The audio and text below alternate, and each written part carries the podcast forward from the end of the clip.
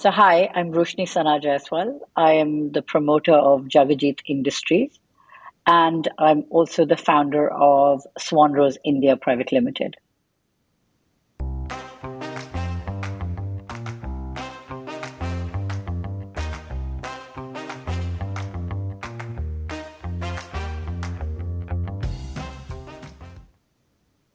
If you love stories about powerful women, then you will love this very special episode of the Founder Thesis podcast.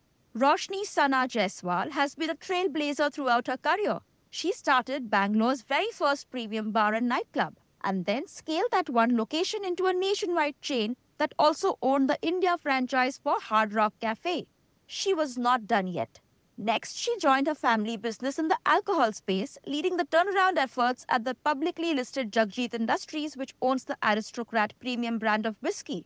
What followed next was an incredibly hard eight years in which the company went through every crisis imaginable and yet emerged stronger and healthier than ever.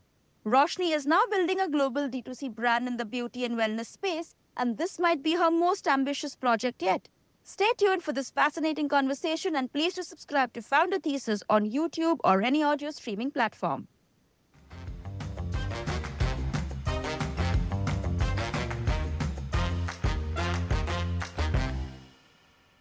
I want to kind of uh, understand your origin story. You're from a business family. Uh, tell me a little bit about that. Like, what was it like growing up in a business family? What was the family business like? Uh,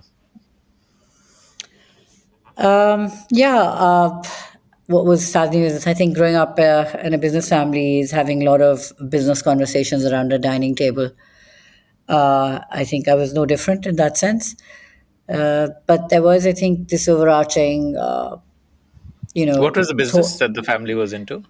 So, so the family was, had two different kinds of businesses, two public listed companies. One was uh, Jagatjit Industries, Uh, which was set up by my grandfather seventy-four, seventy-five years ago. Wow. Uh, it's the first alcohol company in India. Uh, you know, it started off as a distillery, but we also have our own brands. And our biggest brand, I guess, would have, would have been and is now also Aristocrat Premium Whiskey. Uh, and then there was Milk Food Limited, uh, which was started in uh, nineteen seventy-five by my father. And uh, that does uh, manufactures milk food ghee. Um, okay. Yeah. So it's a ghee brand. I mean, they once upon a time used to do. Uh, they did the first ever yogurt. Uh, they did uh, ice cream, which was sold to Nestle's later. And your father had siblings? My father has siblings. He so has the, siblings. Uh, he's but got the, two the family siblings. Has remained united, like uh, in most families. You know, when second generation, no, the, they're like. Okay. No, no, the family family did split. How old were you that time? I mean, I was much younger. Uh, you're talking about this is in two thousand. It's all sort of started in, I would say, in two thousand. So it was actually pretty much uh, at the onset of where my career was just beginning.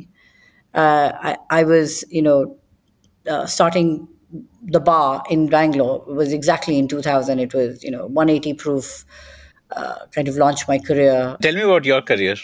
What, what path did it take? Where did you go for your graduation and so on? And uh, how did you end up uh, starting a bar? So I was uh, I was studying in uh, New York University, and after I graduated, I worked there for uh, a few years. Um, and then at that point in time, I was dating someone. Uh, you know, we were going out, and and and he was my boyfriend, and he got an amazing job opportunity in India, and uh, he wanted to come back uh, and start, uh, you know, this company, you know, set up, you know, at that point it was set up shop in India for, you know, this particular company. And we took a call. We said, I was from Delhi, he was from Bombay, and we said, uh, let's go to a neutral territory. And Bangalore was the doubted. Yeah. Yes, and Bangalore was really actually... You were not married yet, I guess, staying in that same city with your family and all would have... No, we were not... No, but, I, but but it was strange, because I mean, even though his family was from Bombay, you know, and we the reason we actually went is also we heard so much about Bangalore being touted as this amazing, amazing uh, city, Silicon Valley of India. So there was like a lot of hope and scoop in Bangalore, and very cool, lovely weather, all of those things. Uh, and uh, but his family actually did move to, his father and mother and sister actually did move to Bangalore also at that point. So we said, oh, well, what the hell? It's a new city. Let's go and try.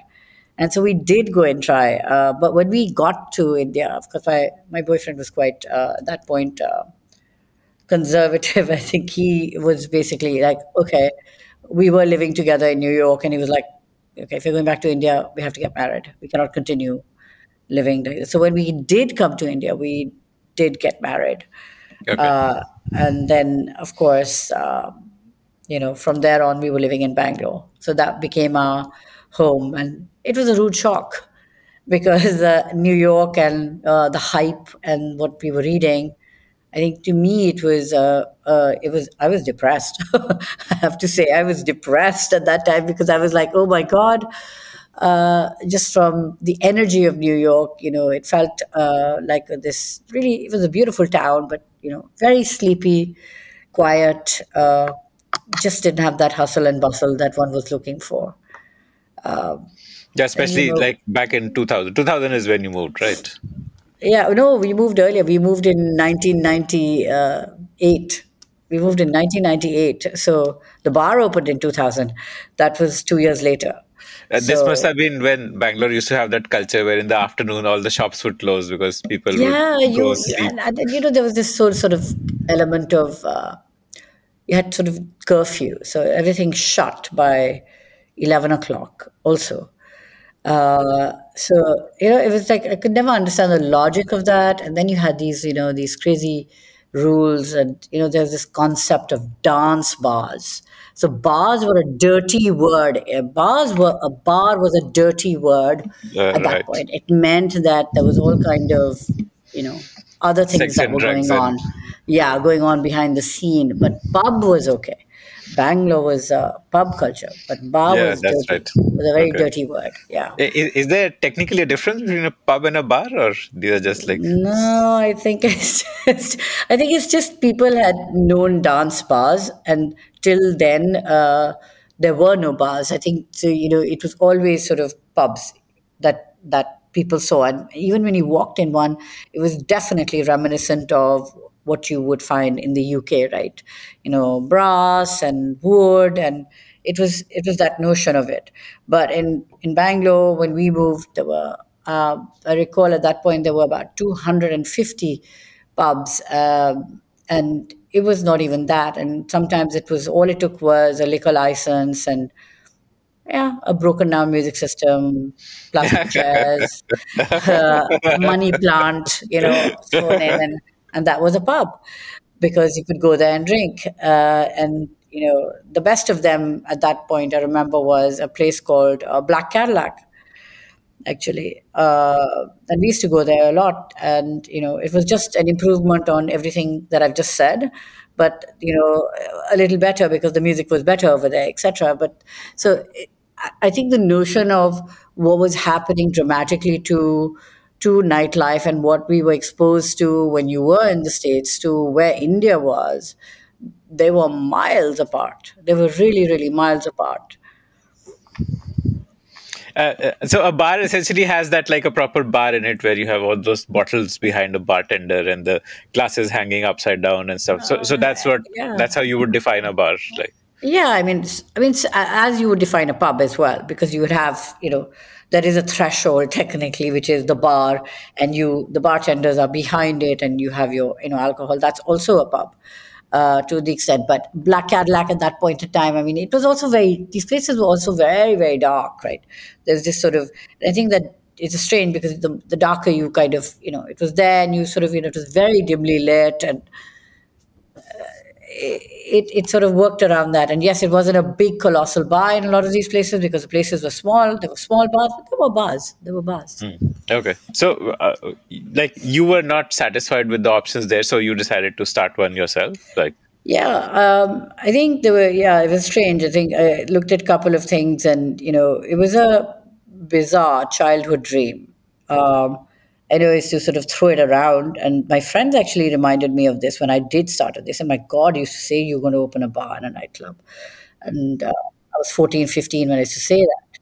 So uh, if I had, when I actually began it, it was not like I was thinking that at all. Um, It was just, I was thinking like, oh my God, how do I improve my life over here? Uh, you know, I need a place to go to. Um, and, you know, like I was used to going to, and, you know, I was like, you know, how can we actually do that over here where we, and I also saw that when we were going to these bars or these pubs, right, at that point in time, you know, you, you were, you know, what we were wearing when we were going out in New York, you were wearing skirts and dresses and, you know, you were in that zone. And when you were here, you were covering everything uh, as much as you could. And I was like, well, you know, the notion of being able to really dress up or dress sexy and be able to go out and really have a good time, that somehow just did not, uh, was not available or did not exist for women, at least. And, you know, I was like, well, why is that not here? So why can we not do that? And it was actually all those things that actually played in eventually. Uh, and, you know, everyone, and the reason I remember that two fifty number was because it was thrown at me by journalists. It was thrown at me by friends. Uh, uh, what are you doing? Are you crazy? Because uh, the investments in those days were also tiny with, that went into places. one eighty proof uh, was four and a half thousand square feet, which was unheard of in size.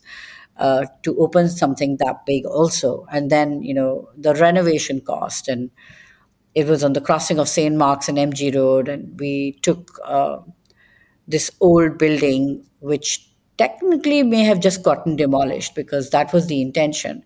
But it was a nineteen twelve building. Uh, it was the Book Society. And uh, I just loved the building. And I said, let's restore it. So the restoration and the renovation took over a year. It was way more expensive than something, you know, if I'd just gone into a new building and, you know, put up a bar there. But the idea was like beautiful, you know, thirty-foot ceilings. And, you know, it actually became a, a, a sort of a spec for us, even going forward as, as life changed, that we always look for spaces with really high ceilings uh, after that first property. So, uh, but we started. You, you took the whole building and converted it into a.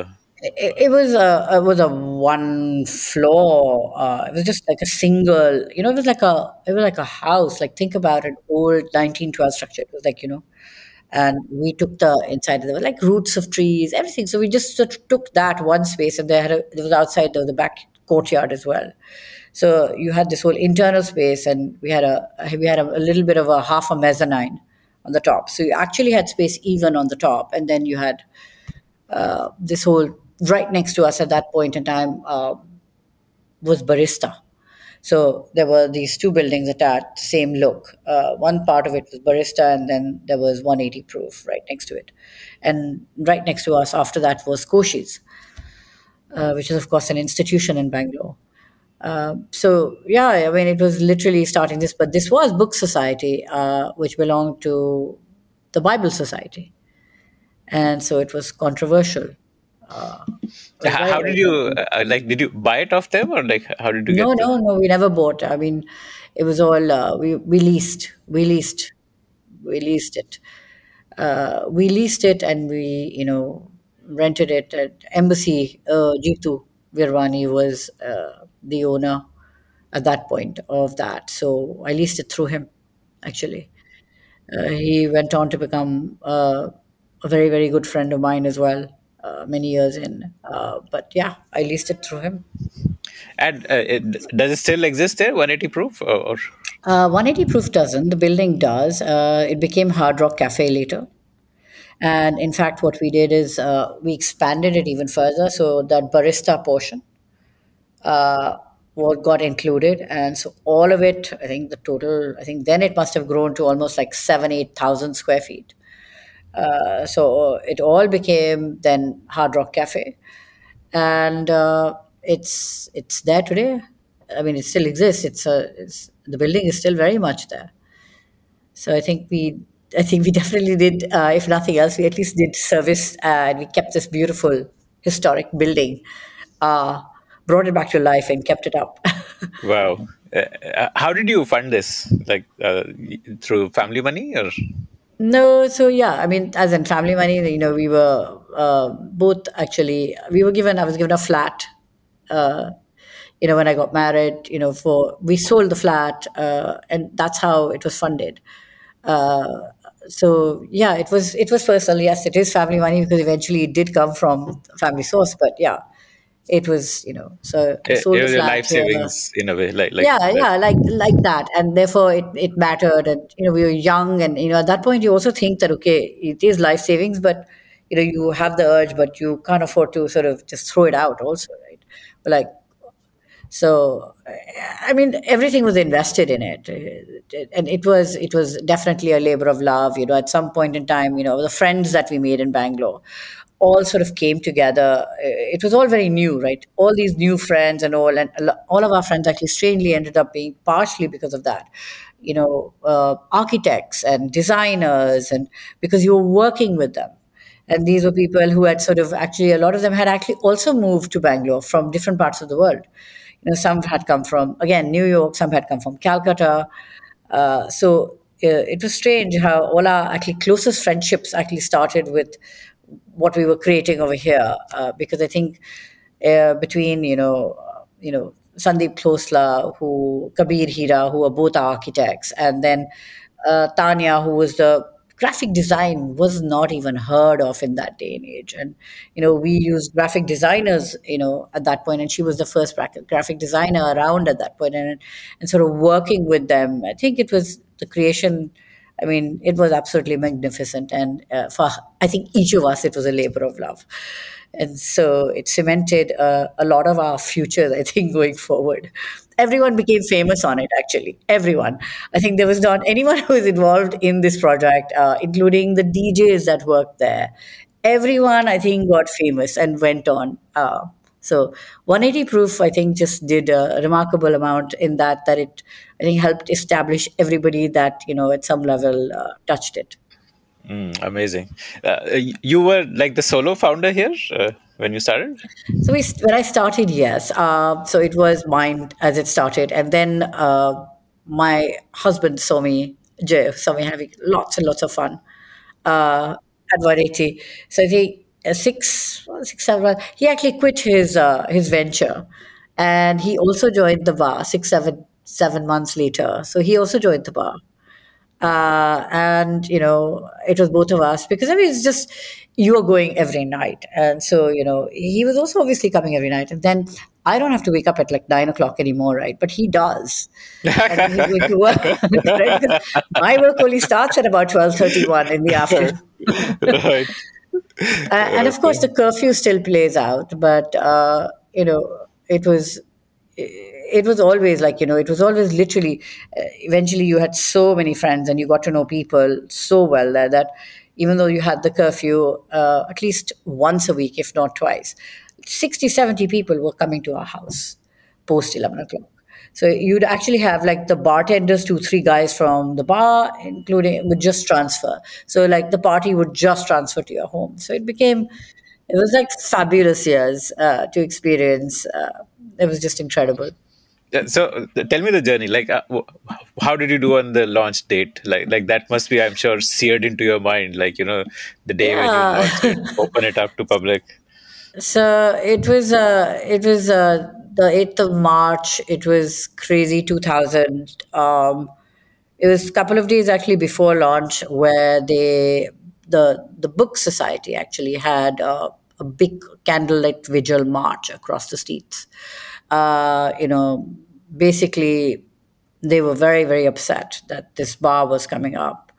And, um, you know, just really, really upset. And it was a very scary moment because we didn't know whether we'd open. And we had, of course, by then you've invested everything, right? You've even hired staff and everything is ready and it's ready to go. And for two days, uh, this march sort of continued, uh, you know, you were being called, I was being called by reporters back and forward all the time uh, to just sort of, you know, see what's going on.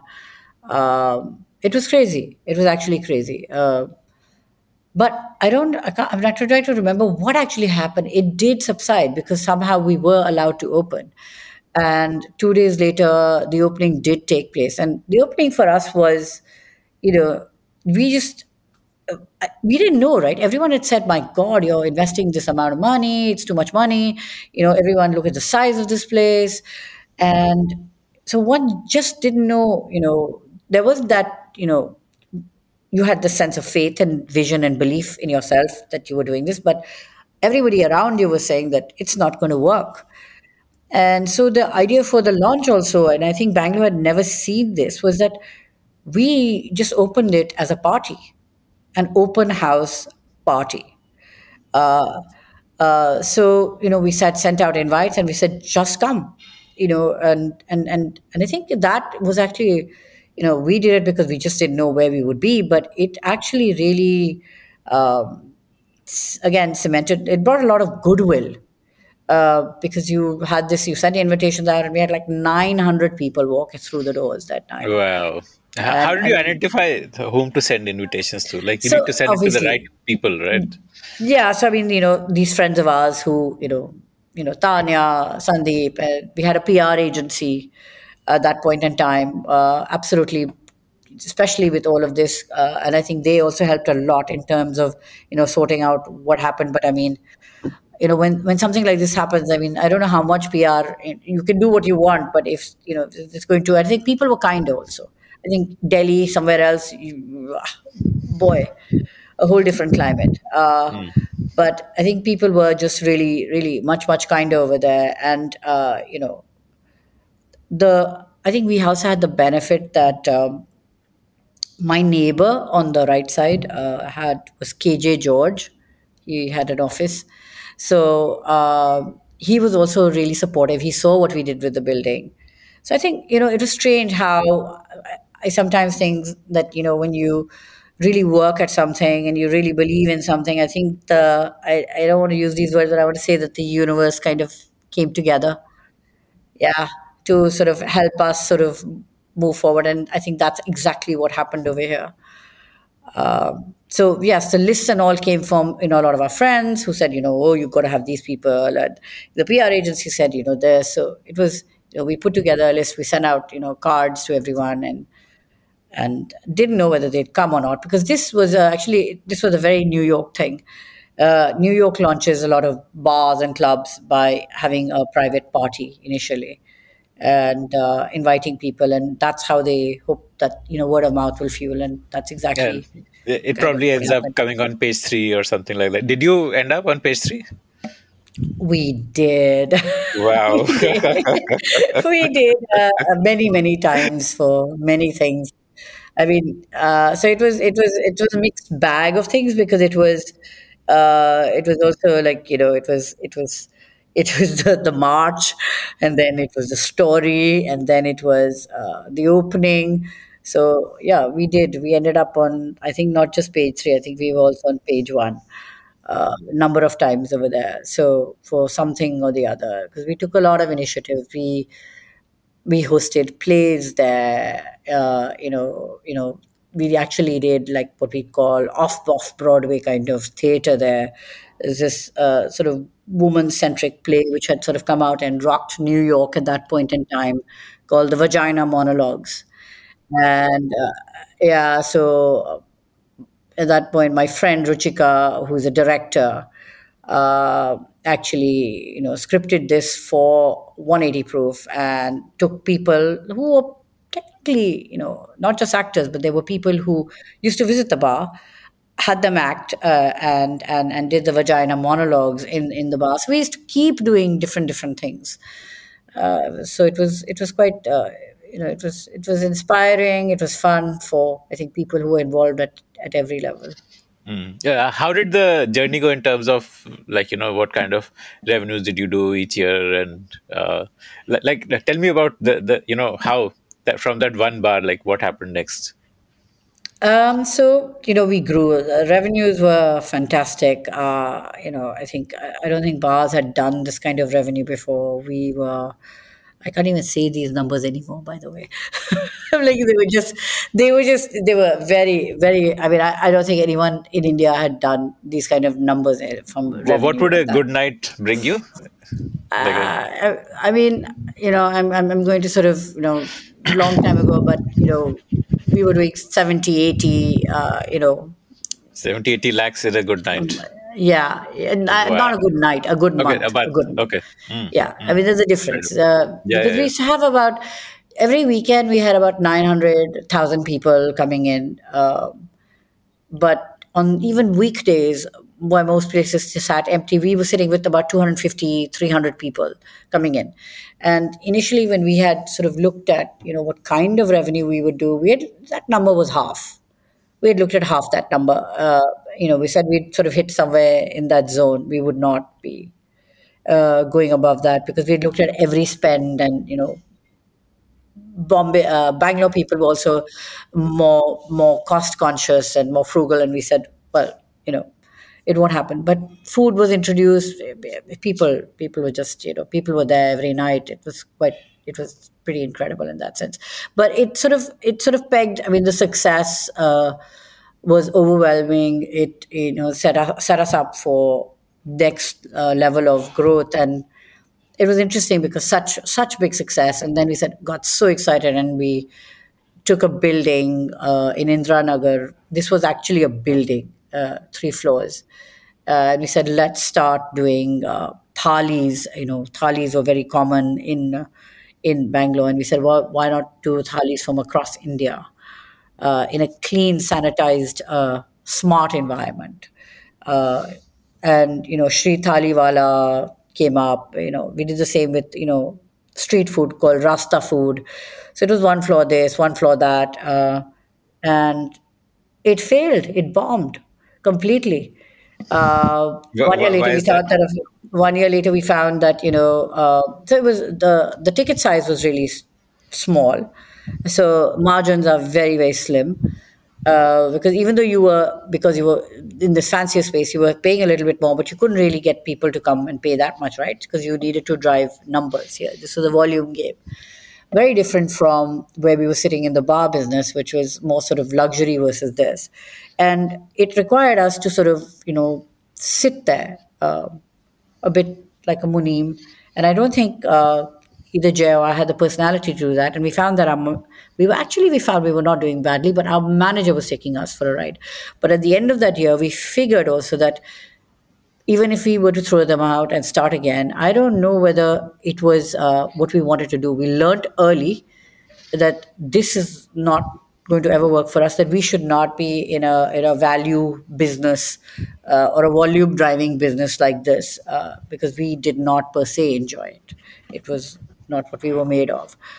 And early learnings, but so so that was not good because we had had this massive success one year, and the next year this bombed at the end of the year, um, and and it, it it was okay. I mean, it was it, it was it was bad uh, from from you know I think a, a leveler. Let's say it was a good leveler for us. Uh, from you know, hey, being excited, and you know, at some point, you know, you can try to be you're trying to be humble, but you know what. You're feeling quite pumped at that point. And then this happens and, well, uh, you know, it just corrected everything. And I think uh, that level level playing field then took us forward from there. And we, you know, F B A R approached us, uh, Michelle Adam, for F B A R through uh, a friend of ours, Sanjay Mehtani at that point in time. He was a really dear friend in Bangalore, who later became a business partner. Also, wow. So okay. He also joined hands with us two years later. So initially, he did F B A R in Bangalore, and we did F B A R in Delhi, and that kind of brought us to Delhi because F B A R started here, and and it went on from there. So, two thousand five, you know, uh, another friend, you know, Master Rights, uh, Hard Rock Cafe, uh, came to us, and you know, we got the rights for India, and then Hard Rock Cafe, five Hard Rocks opened, Shiro opened. You know, conceptually, uh, again, you know, aping the high ceilings and all of that, all these spaces sort of started, we started looking for warehouses basically, uh, because wow. That's the spaces we wanted, you know, with the ceilings and that feel. So when we opened in Bombay, we went to the mills. Um, when, which we year probably, was this when you opened in Bombay? Uh, we opened in Bombay in two thousand five. Um, okay.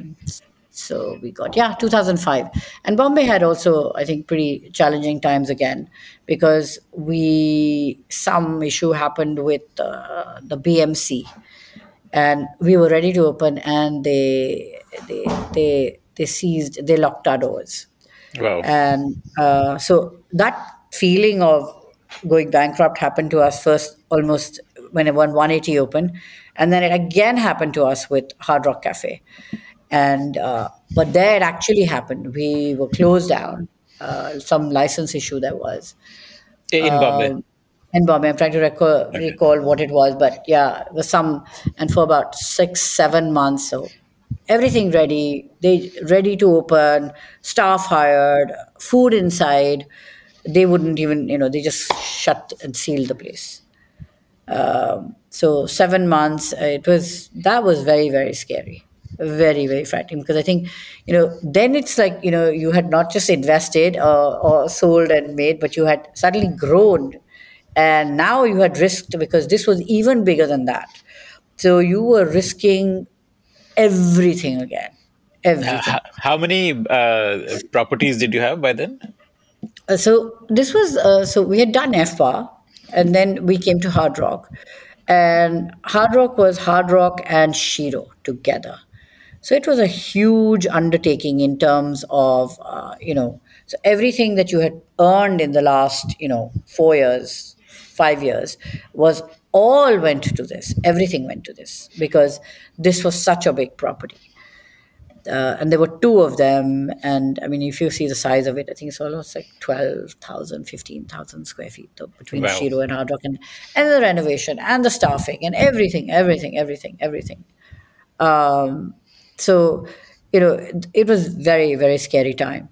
And then from there on, it just sort of went on, uh, you know, and we, I mean, after it opened, you know, again, did really, really well, took off, and, you know, you ended up, I sort of became less present in the business, much less present. Um, my son was born. I, you know, for two years, I took a bit of a sabbatical as well at that time. When did you come back, like uh, after your sabbatical? Which year was that? I, so I, I kind of came ten. back around in, in seven, two thousand seven, okay. eight. I was sort of back doing bits and pieces, back into it. But I didn't stick with it. I, you know, I exited in two thousand thirteen. Okay. You know, um, for me, that was kind of the end. I, I was sort of done. It was really not feeling good. I didn't want to go to a bar every night. Um, also, my, my, my son was growing up, and it just somehow the life wasn't, wasn't fitting. Uh, you know, there were many, many things that were going on at that point in time. Marriage was falling apart. Everything was sort of, you know, happening. Had had already started falling apart, right, in many ways. So I was like, you know, I'm kind of done with this. I want to leave and move away from it, uh, which is what I actually did. So in two thousand thirteen, I kind of successfully exited the business and you, said... You Let's got like a cash exit? Uh, like, did you get a I cash got, exit? I got, I, I got a good exit. I got a good okay. exit. How big was the business by then? Like how many properties was it running? And thirty, thirty-three properties. Wow. Massive. Uh, okay. Yeah. And it was mostly Hard Rock. No. So it was Hard Rock. It was Shiro. It was Asilo. It was California Pizza Kitchen. Um, okay. There was, you know, um, there was Ginger Tiger. There was, you know, it was across. There were little outlets. There were big outlets. So it was just some of them were just food focused. So the biggest thing, so so one of the big things that happened when Sanjay Mehtani joined the business, he joined in two thousand five, was that he was um, brilliant with cocktails and food. Okay. Mm. So the skill set of of that operational skill set of bringing in the, the food and, you know, what should this flavor be like and what should that be and just what should these things taste like. So he was very much that. You know, at, at that level, he was brilliant at that. Um, so everyone was, you know, had their own sort of niches that were, you know, they were adding value at different levels. But over time, I think it just became really hard. My father, uh, you know, sort of approached me in two thousand fifteen because he saw that I was, uh, well, I was A, doing nothing. I was trying to figure out what I wanted to do uh, at that point in time. And, and, uh, you know, Jagatjit was uh, really, really struggling. Uh, so he just thought, you know, you know, he says, you know, are you, would you like to sort of come and, you know, join the company and help, you know, you know, sort us, you know, help with these problems and stuff. And uh, my discussion with him was, yes, of course. What so. had gone wrong? Like, why was it struggling in those like fifteen years from two thousand to two thousand fifteen? What, what happened in it? Um, so initially, it did very well. Uh, it did really, really well. Uh, I think the downturn, if I recall correctly, actually started in two thousand twelve. Was it twelve or thirteen? I think it started in twelve or thirteen. So it had two two years or two and a half, three years of downturn before I joined it. And what was the Uh, cause? So I think it, uh, initially one was not able to pick on these courses, but I mean, when we dissected it, of course, there are a bunch of things, right? One, uh, we were massive for what we were actually producing. Uh, There were inside factors and outside factors. M N Cs had become very powerful. Their lobbying with the governments had become very common. The government had sort of given their ear. So the alcohol industry at that point was actually not being driven by domestic companies. It was actually being driven by the M N Cs that had come in and really sort of played it out. Diageo, Pernod Ricard, all of these companies, Bacardi, you know, were really, really storming their budgets. Their interest rates uh, were nothing. So there was, no, there was not even an even playing field uh, for domestic industry. Yeah, but uh, Um, how how can uh, an M N C influence government policy to disfavor domestic industry? Give me an example. Okay, so this is not done in any obvious kind of way. Yeah, yeah, So obviously, the yeah. absolutely not. So the the industry body is, let's say, C I B C, uh, which is the apex liquor body, which is where we all belong to. Confederation of Confederation, Indian exactly, of Alcohol Indian Beverage alcohol and Corporation. beverages Okay, industry, yeah, C I B C. okay, okay. Um, but so, for example, so you lobby governments, you lobby excise. So when an excise policy is coming out, we always do. Like, you know, government will always ask. So you go and you s- talk to them. But so they had, uh, so a lot of Indian companies were sitting in what we would call the regular segment, which is um a segment. So regular segment is, uh, at that point, it would have been even lower. I would say, so like one hundred. So, so let's say the the nip, which is the biggest selling uh, S K U across the industry, What, what's a which is a nip? one eighty ml, one eighty ml, one eighty Okay, ml, what in Hindi we one hundred eighty call ml. a power. Pawa, exactly, the pawa. Which let's say that's one of the highest selling things in, in the industry, right? In the in Okay. the mass market industry anyway. So this pawa that we were calling this one eighty ml is sitting at seventy, sixty, seventy bucks. Uh, so a regular segment is uh, just that level segment. Bef- below that, you go to like country liquor. Uh, Okay. so this is just above the country liquor. It's in the I M F L segment. You're in the I M F L segment, but you're just that It- base Which level. uh, I M F L for listeners is Indian made Indian Indian made foreign foreign liquor, liquor, Indian which made I foreign always liquor. thought was such a funny term. I don't know why we have this yeah, term, but we've got yeah, it. It basically yeah. means, uh, yeah, yeah. So this is, yeah. So it's not, it's di- it's a sort of differentiating us from what we would call country liquor. That's what Yeah, it was. yeah, yeah, yeah. Uh, country liquor is literally, I think, spirit at its coarsest, uh, whereas this was more refined. Uh, it had something called uh, V M S, vatted malted spirit, the percentage of Okay, it, which made it smoother and things, right? okay, So at that okay. level, not so smooth, but at this level, gets smoother as you go upwards, right? Right. So you have this regular segment, and the regular segment is a lot of Indian industry are sitting in that regular segment, and they're sitting in that one segment above, which is called the deluxe segment. So the Diageo Pernos come into the deluxe, they come into the semi-permanent. Like There about is a price one hundred fifty band. rupees for a yeah. Yeah, so it's like s- one hundred eighty rupees, ninety, one hundred twenty. So it's the segments are twenty, thirty, forty rupees apart. Okay. Earlier, the segments were wider. So you come in and you start lobbying government for price, right? So what happens is because you're not really controlling your price also. also. So the Oh, segments the, start the collapsing. price is set by the government, is it? Yes, you're in that bracket, in that excise bracket. So it's set by the government. Everything is controlled by the government. The only place where you Okay. have free pricing is Maharashtra. Everywhere else Okay. is is kind of government. So the, the segments start collapsing. So what happens is if I have a consumer today who is a regular segment drinker and he's buying, let's say, my one hundred eighty ml, ml for sixty rupees. And today the deluxe segment has become seventy rupees because it has dropped from ninety to seventy. Now, the jump for him is tiny. So, not tiny, but small enough. And if he wants to upgrade, he upgrades there. And that started happening a lot in the industry. Uh, so, this is one example, and there are several. Uh, so, so it was it, it sort of pushed into the upper segment started collapsing. It became more reachable, and this is a good thing for the consumer in one way because they're able to upgrade. It was a bad thing for the industry at large.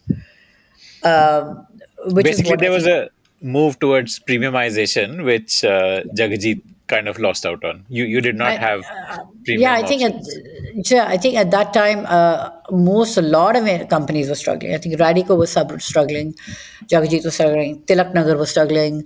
Um, you know, what are the flagship brands of Radico, Tilaknagar? Uh, so Radico's flagship brand today, of course, they've gone seriously premium. So it would be Rampur because they are now in single malt. But eight p.m.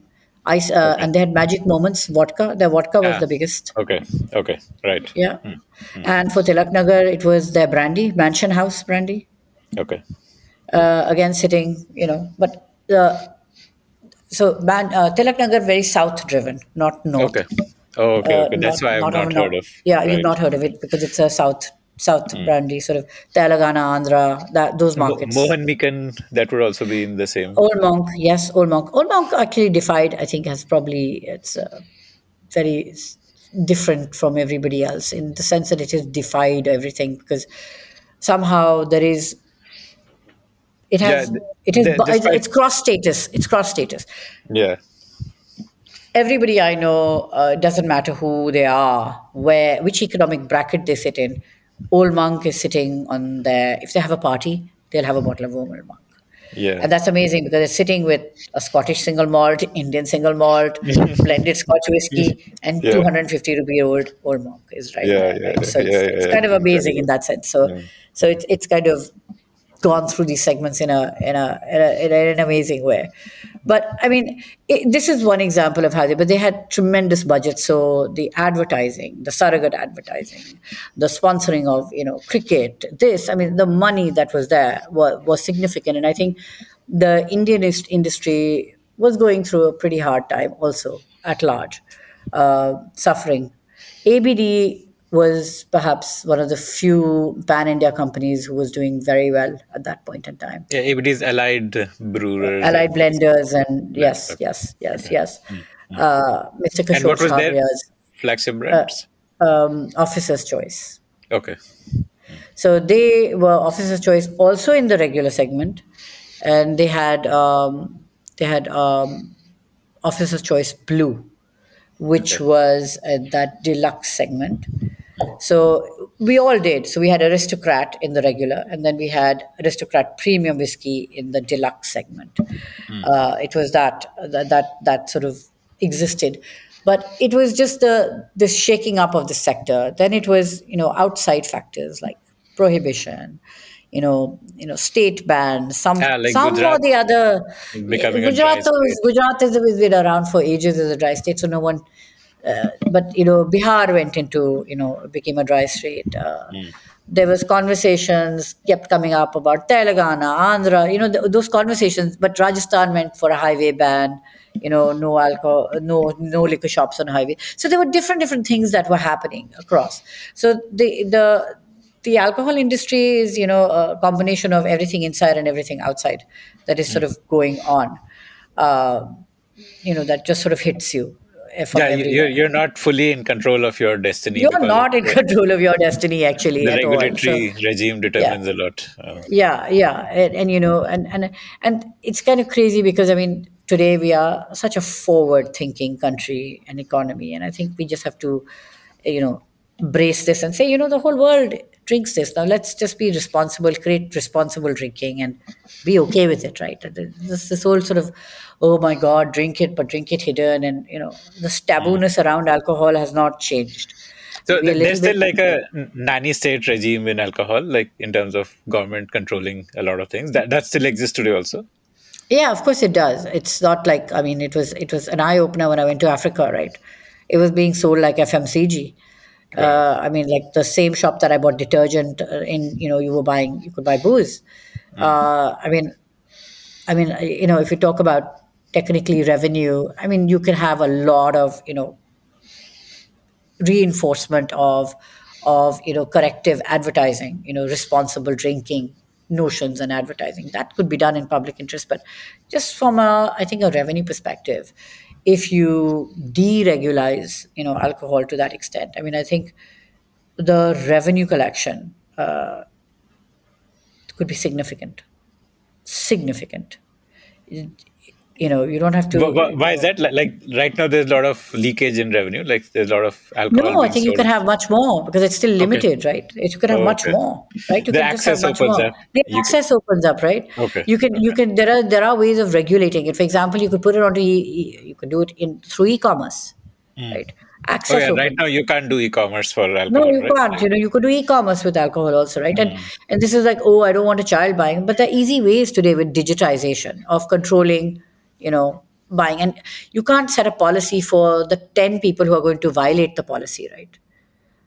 The policy must be set for uh, the the majority, and yes, you will have twenty mm. people violating that policy, but mm. that you deal right. with, right? You should, if you set it correctively, but uh, that should not be your thought in you know when we are setting policies. So I think you know it can be because the you know the, the employment that is generated through the industry, the revenue that is generated for the states through the through through the alcohol sector. And I think if we were to, uh, our, our biggest sort of naysayers are, are basically women.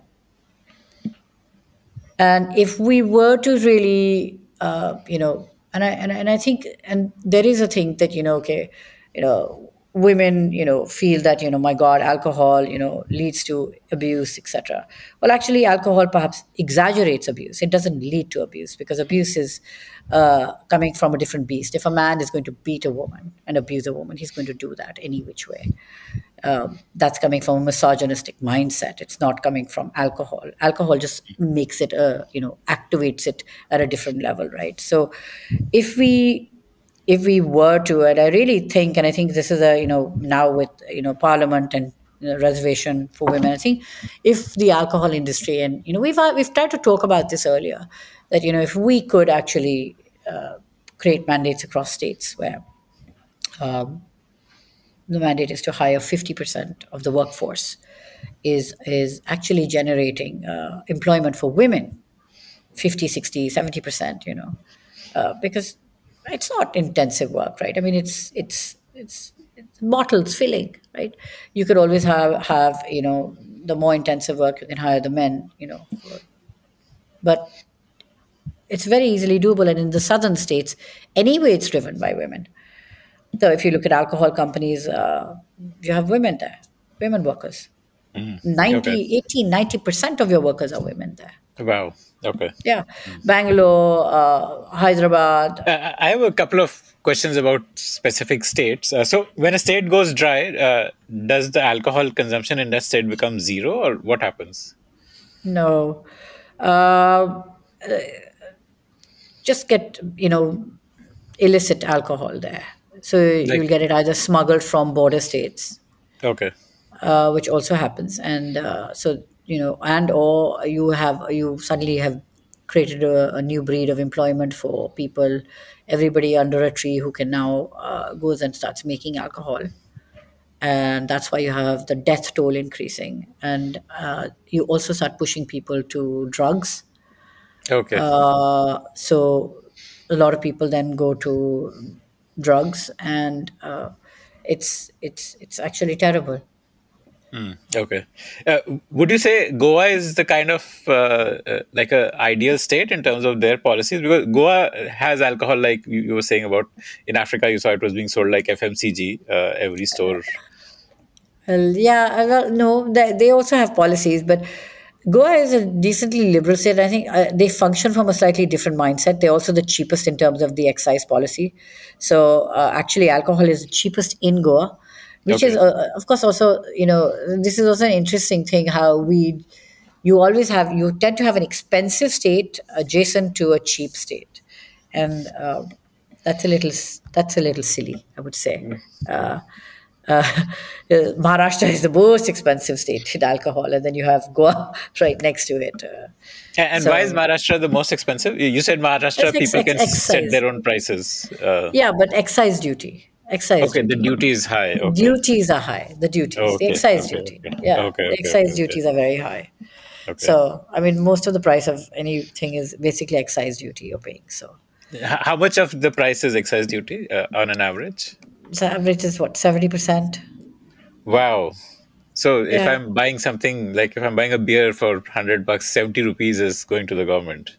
Yeah. So, yeah, it's very high. It's very high. Wow. Okay.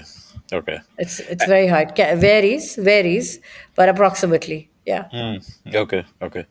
How does uh, pricing happen? Uh, the government needs to uh, give you a price for every product you want to launch, or like uh... there are brackets. Uh, so okay. you have an X. You have, they have these excise brackets. So if you are sitting in this bracket, uh, this is your excise. If you go to this bracket, uh, your excise will change. Okay, so you can choose your price. The duty that you pay out so, varies. So, so you yeah. So you have an ex-distillery price, which is your price, and then you fall into a certain bracket, and and that's where your excise will get slotted. Okay, okay. So tell me about your journey. You so you reluctantly, uh, or you had some reservations when you joined Jagatjit, publicly listed company, four thousand employees, struggling. Uh, what next? Um, so, yeah, I mean, uh, you said you also asked what else went wrong. I think there were a bunch of things. We lost two very big uh, strongholds in the company just when I was entering also. And uh, you can't, uh, this was a, a, a manager who was actually a general manager uh, of the factory, uh, Vijay Kapoor. He was uh, basically looking after all of Hamira, which is where all our production, everything took place. And then there was Mister Banga, who was the head of our sales, uh, glorious Mister Banga. So... Uh, they both, uh, one went through cancer and eventually one was fired for integrity issues and the other one, uh, and then he also got, he got ill and he passed away, but they both did eventually pass away. But they both, so there was a big void in the company also. Uh, yeah, in a way, your, your so. sales head and your manufacturing head are both not there.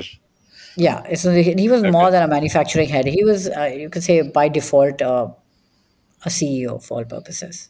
Okay. Who's, uh, so what happened is that, so you had this suction where both these people suddenly left uh, or were not there in the system.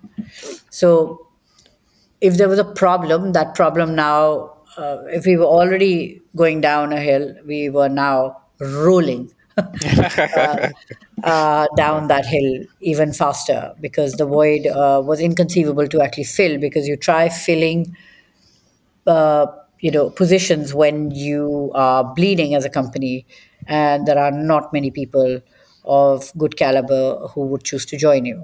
Nobody yeah, wants to risk everyone would know. Them. Yeah, they would know what's happening in the industry. Like people within the industry would know what's happening and they would be reluctant correct, to join. Correct, mm. correct, okay. absolutely. So it was, it was very, it was, those were very hard years. So there were a lot of things, there were things like this that were happening. There were things like, there were legacy issues. We had a lot of, you know, people in our company and we didn't have production. Hamira was built as this uh, giant which was supposed to take care of production across India. It was built during that time with policy changes, et cetera. Today you cannot produce in one state and then transport because you have import and export duty in every single state. So you have to actually manufacture or fill, at least bottle, in every single state. So, you know, oh. our formulations go to each state and then you fill in those states uh, to avoid that. So you couldn't actually, Jagatjit could not be used for what it was once created for. And it was it was not just alcohol, right? That's one vertical. You also had the food division. Uh, so we had started with one factory and then there are four units of food division there, which was basically you were manufacturing, we were contract manufacturers for um, G S K, producing Boost. So okay. at that point in time, nineteen years, we were doing that as well. Uh, and uh, Boost is a malted, I mean, yeah, because it's malted, a malted drink for so, milk. So, yeah, so you, uh, you put Boost into milk. Okay. And so it's for children and stuff, you know, uh, pro- uh, protein, high energy, vitamins, et cetera. So, and it made sense for Jagatjit to do this because you're already dealing with malts for alcohol? Or? So so my grandfather had started this. We used to have, uh, we used to have our own Uh, products, Maltova and Viva. Okay. So he sold, uh, I don't know the full whole story behind this all, but he sold Maltova to G S K. Okay. And I think part of the deal was that uh, that he contract manufacturer for them. Okay. So it was Maltova, it was Boost, it was all of that that it sort of played out.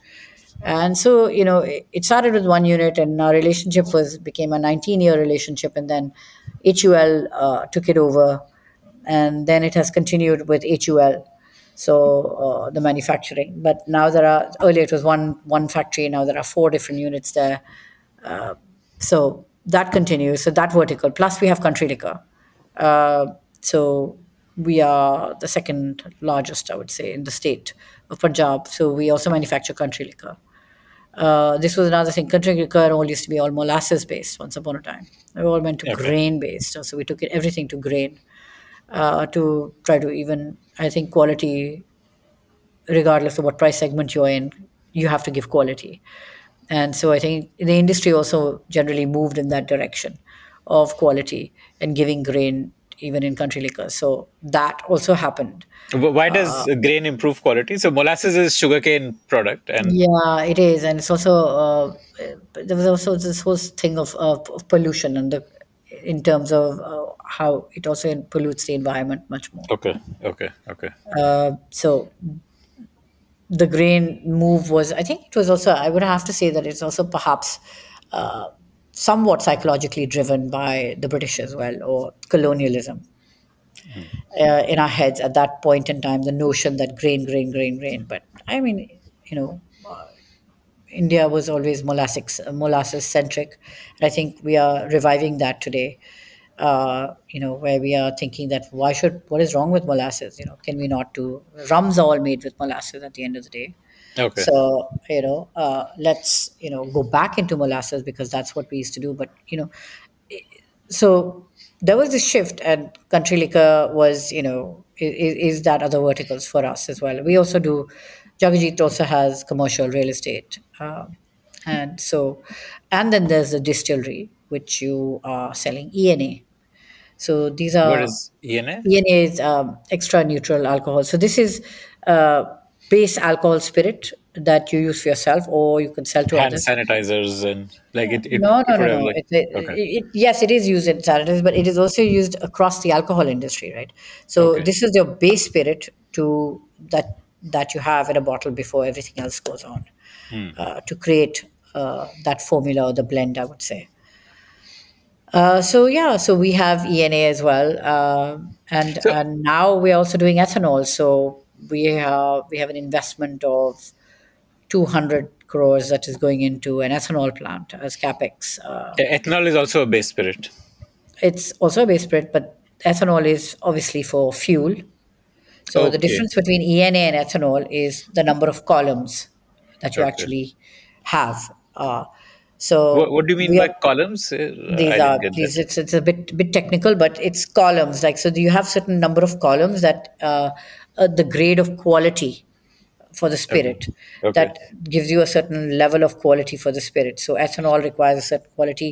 E N A, because it's used for alcohol, uh, is require a certain type of quality is required for that. So for ethanol, it's for blending purposes with fuel, because it's actually, uh, I guess, it really saves uh, the import bill.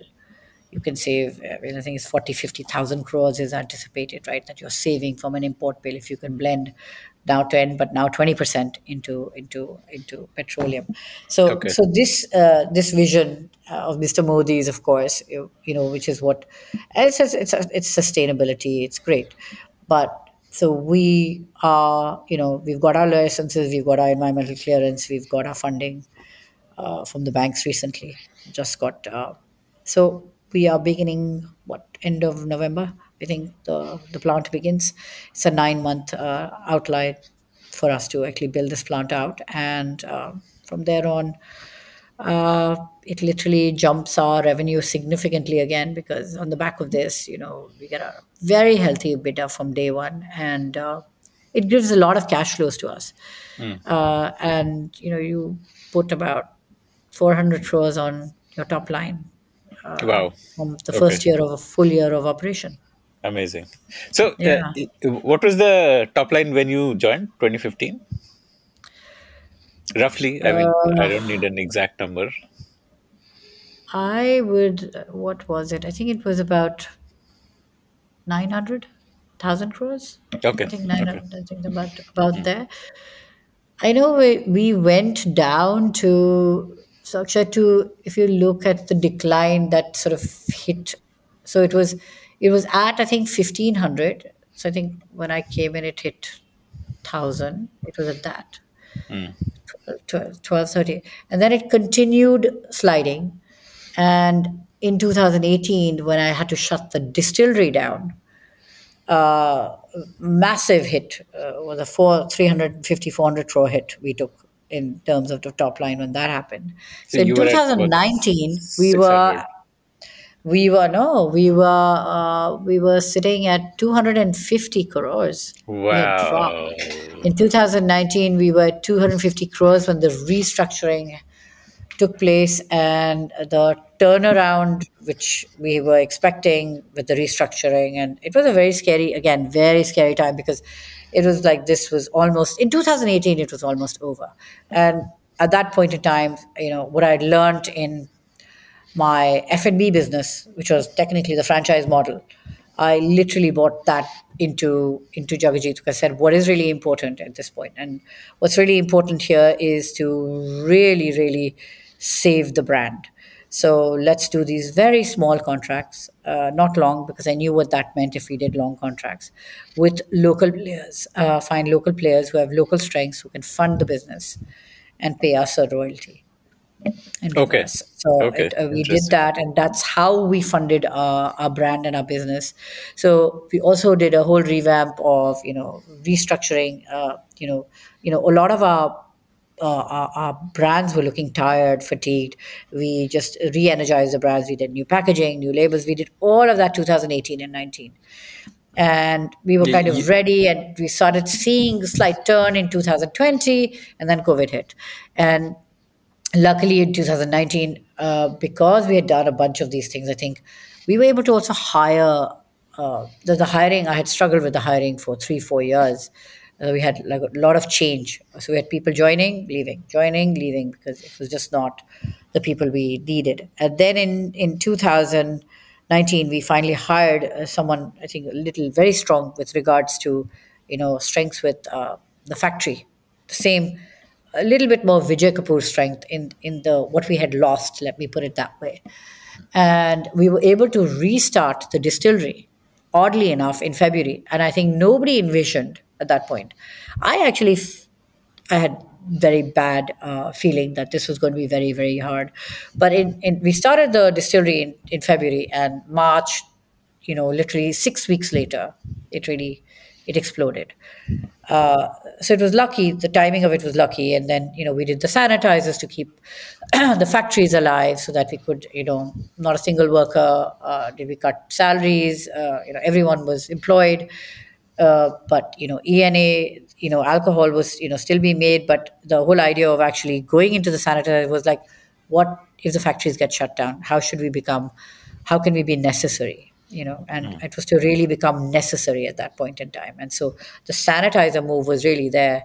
And the sanitizer opened up a whole, whole other uh, avenue uh, for us, because it was, initially it was just regular sanitizer, but it propped the question in my crazy entrepreneurial brain of why do I have to use this thing time and again, time and again? Do I brush my teeth twenty times a day?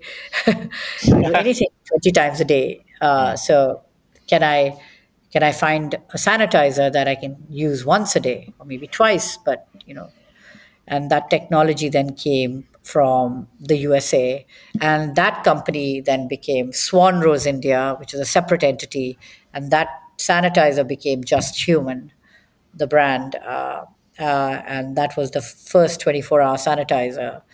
Uh, wow. That again we launched in both countries. Okay, what, what, before we come to Swanrose's journey, uh, so here's my understanding of what you did at Jagatjit. So from twenty fifteen to eighteen uh, or nineteen, it was essentially about cutting the bloat. Like you joined a very bloated company, and it was cutting uh, the bloat. It was okay. cutting the bloat. It was uh, it was trying to bring in processes. It was trying to bring in uh, technology. um, I am a very uh, I tend to be quite H R forward. Uh, there are people who are H R driven, and then there are people who are not. I tend to be H R driven. So I really hired, one of my first hires was a, a very significant head of H R who I had worked with earlier uh, at J S M. uh, I brought him on board because I do I did believe that he would able he would be able to help me, uh, you know, really uh, build a team uh, to also sort of you know deal with what we called uh, you know just uh, you know the labor issues that we were having uh, in the factory with you know a lot of workers. You know, I think we try to we put a lot of policies in place. We try to sort of you know. And I think we've had, you know, much better relations. Uh, we've built much better relations, you know, constantly with our, with our workers. Uh, you know, we have town halls, which, you know, where we listen to them and we try to sort of, you know, because, I mean, at the end of the day, if they're working for us, you know, it is our job also to try to help. We can't, if the wish list is one hundred, we can't take care of one hundred things. But can we at least take care of thirty things, forty things, right? So it's then some of those things are very, very, very, very little, and it depends on you know what is the cost to the company, right? At the end of the day, also. So we have done a lot in terms of it. it workers was one side of it, uh, blends was another side of it. You know, our blends were much more, much more expensive because they had a lot of all our blends actually had imported uh, V M S. So even our cheaper what blends is, what carry is V M S. So this is vatted malted spirits, right? It, you okay. know, you get it from Scotland, right? So uh, it comes and it carries, you know, obviously a duty of one hundred fifty percent. Everybody buys okay. this. But uh, so generally when you have a seven hundred, eight hundred rupee bottle, those have V M Ss. Uh, five hundred rupees might also, but at one hundred rupees, one hundred fifty rupees, most brands across India will not have V M S. And our, we did. So we did have imported because we really... Uh, you know, for us, our blends were very, very important. Quality was very, very important. So our our blends were also much more expensive. So we had, there was a lot of rationalization at, at different levels of the company. And sometimes we would just do something and something from outside would come and hit us and storm all the work that we had done for that one year. And that was also happening, right? Give uh, me an example. Okay. Well, I mean, just the, the, you know, the, you know, so suddenly, you know, the industry shakes because of something like demonetization shook the country, right? So it shook everybody. Now, when we are, you know, struggling to come out at that point, K K R, of course, supported us, as I told you, I think in our last call, also I was telling you, K K R came in and, you know, they were amazing. They supported us and the, they had no business to support us, actually, because we were... So K K R is an American private equity fund. Uh, private equity firm. They came in in two thousand seventeen and I think they... They believed, they believed, they believed in me, they believed in the story. They believed that, you know, I would stand there, come hell or high water, and uh, I did. uh, so they wow. support us. They supported us. Uh, you know, the bank supported us. How, how much stake did K K R buy? And th- this was they like didn't a... buy. This was debt. They gave us debt. Okay. They gave us debt. Okay. So it was, uh, you know, it was even harder in some strange way, right? Equity is still. Okay, but you don't they have actually the gave, pressure of repayment yes, with equity. Yeah, yeah, they gave us debt. They gave us debt. They they gave us debt, and you know, it was incredible because through those years, uh, we, I mean, the the baggage. I think of okay, you entered the company, and now you're going to kill the company. Yeah. You will be that and, third generation. I mean, like from the outside, it must have seemed like you're driving it to the ground because you joined absolutely at thousand C R Absolutely. and. And it, it, it just went absolutely down. Absolutely. Yeah. It it absolutely was. Uh, it was. And like, I mean, there's no other conversation that you can have, right? I mean, you know that you are. And here you are doing everything and yet you are not able to because you're not able to hire the right people. You're not. You're struggling at every every place and everywhere you're going. Uh, but, you know, through that whole journey, not a single payment was defaulted. Uh, nothing. Everything. Uh, you know, every creditor eventually got paid. Everybody got paid. Everybody. And the bank loans, I mean, my God. I mean, the banks were like, you know, they were the God. We were like, oh, good God, whatever you need to sell your underwear if you have to. But don't be late in a payment uh, that you want to make. So to, you know, people who've invested in you. So I think that also really stood by us very well because for the longest time, the banks did support us. But in two thousand eighteen, the year that it all went very south, that's when the banks also, you know, our, our limits, our credit limits got pulled. Yeah, twenty eighteen, the, the demonetization would have caused... A twenty seventeen was demonetization. Right, okay. twenty eighteen, the bank pulled our limits and... Uh, mm. That's uh, why you had to shut the distillery? Yes. Cash flows went dry. Uh, and uh, and that's also one of the reasons we went to the franchise model. So we tried to get our franchise partners to, A, went to this royalty, but also to give us, so this is a thing that Hard Rock makes you do is like you have to give them a deposit. Okay. So what it actually did, uh, and some of them we were able to negotiate as rent, uh, as interest-free. Mm. So Amazing. It gave us cash flows, mm. not to maybe drive a distillery, but to survive. You know, when your back is to the wall is when you really come up with the most creative solutions. It, yeah, I mean, it feels creative today, but at that point it was just, you know, it was a glimpse and we didn't know even if that would work, right? It was just trying everything, but it was important to go there. And I, I just, I, but in my head, you know, I was seeing, then you would see the numbers, you look at everything, and but I believed we were going to, we were going to turn. And I think that's what I kept telling my team repeatedly. I'm like, it's going to happen. We are going to survive. We are going to survive. We are going to get through this.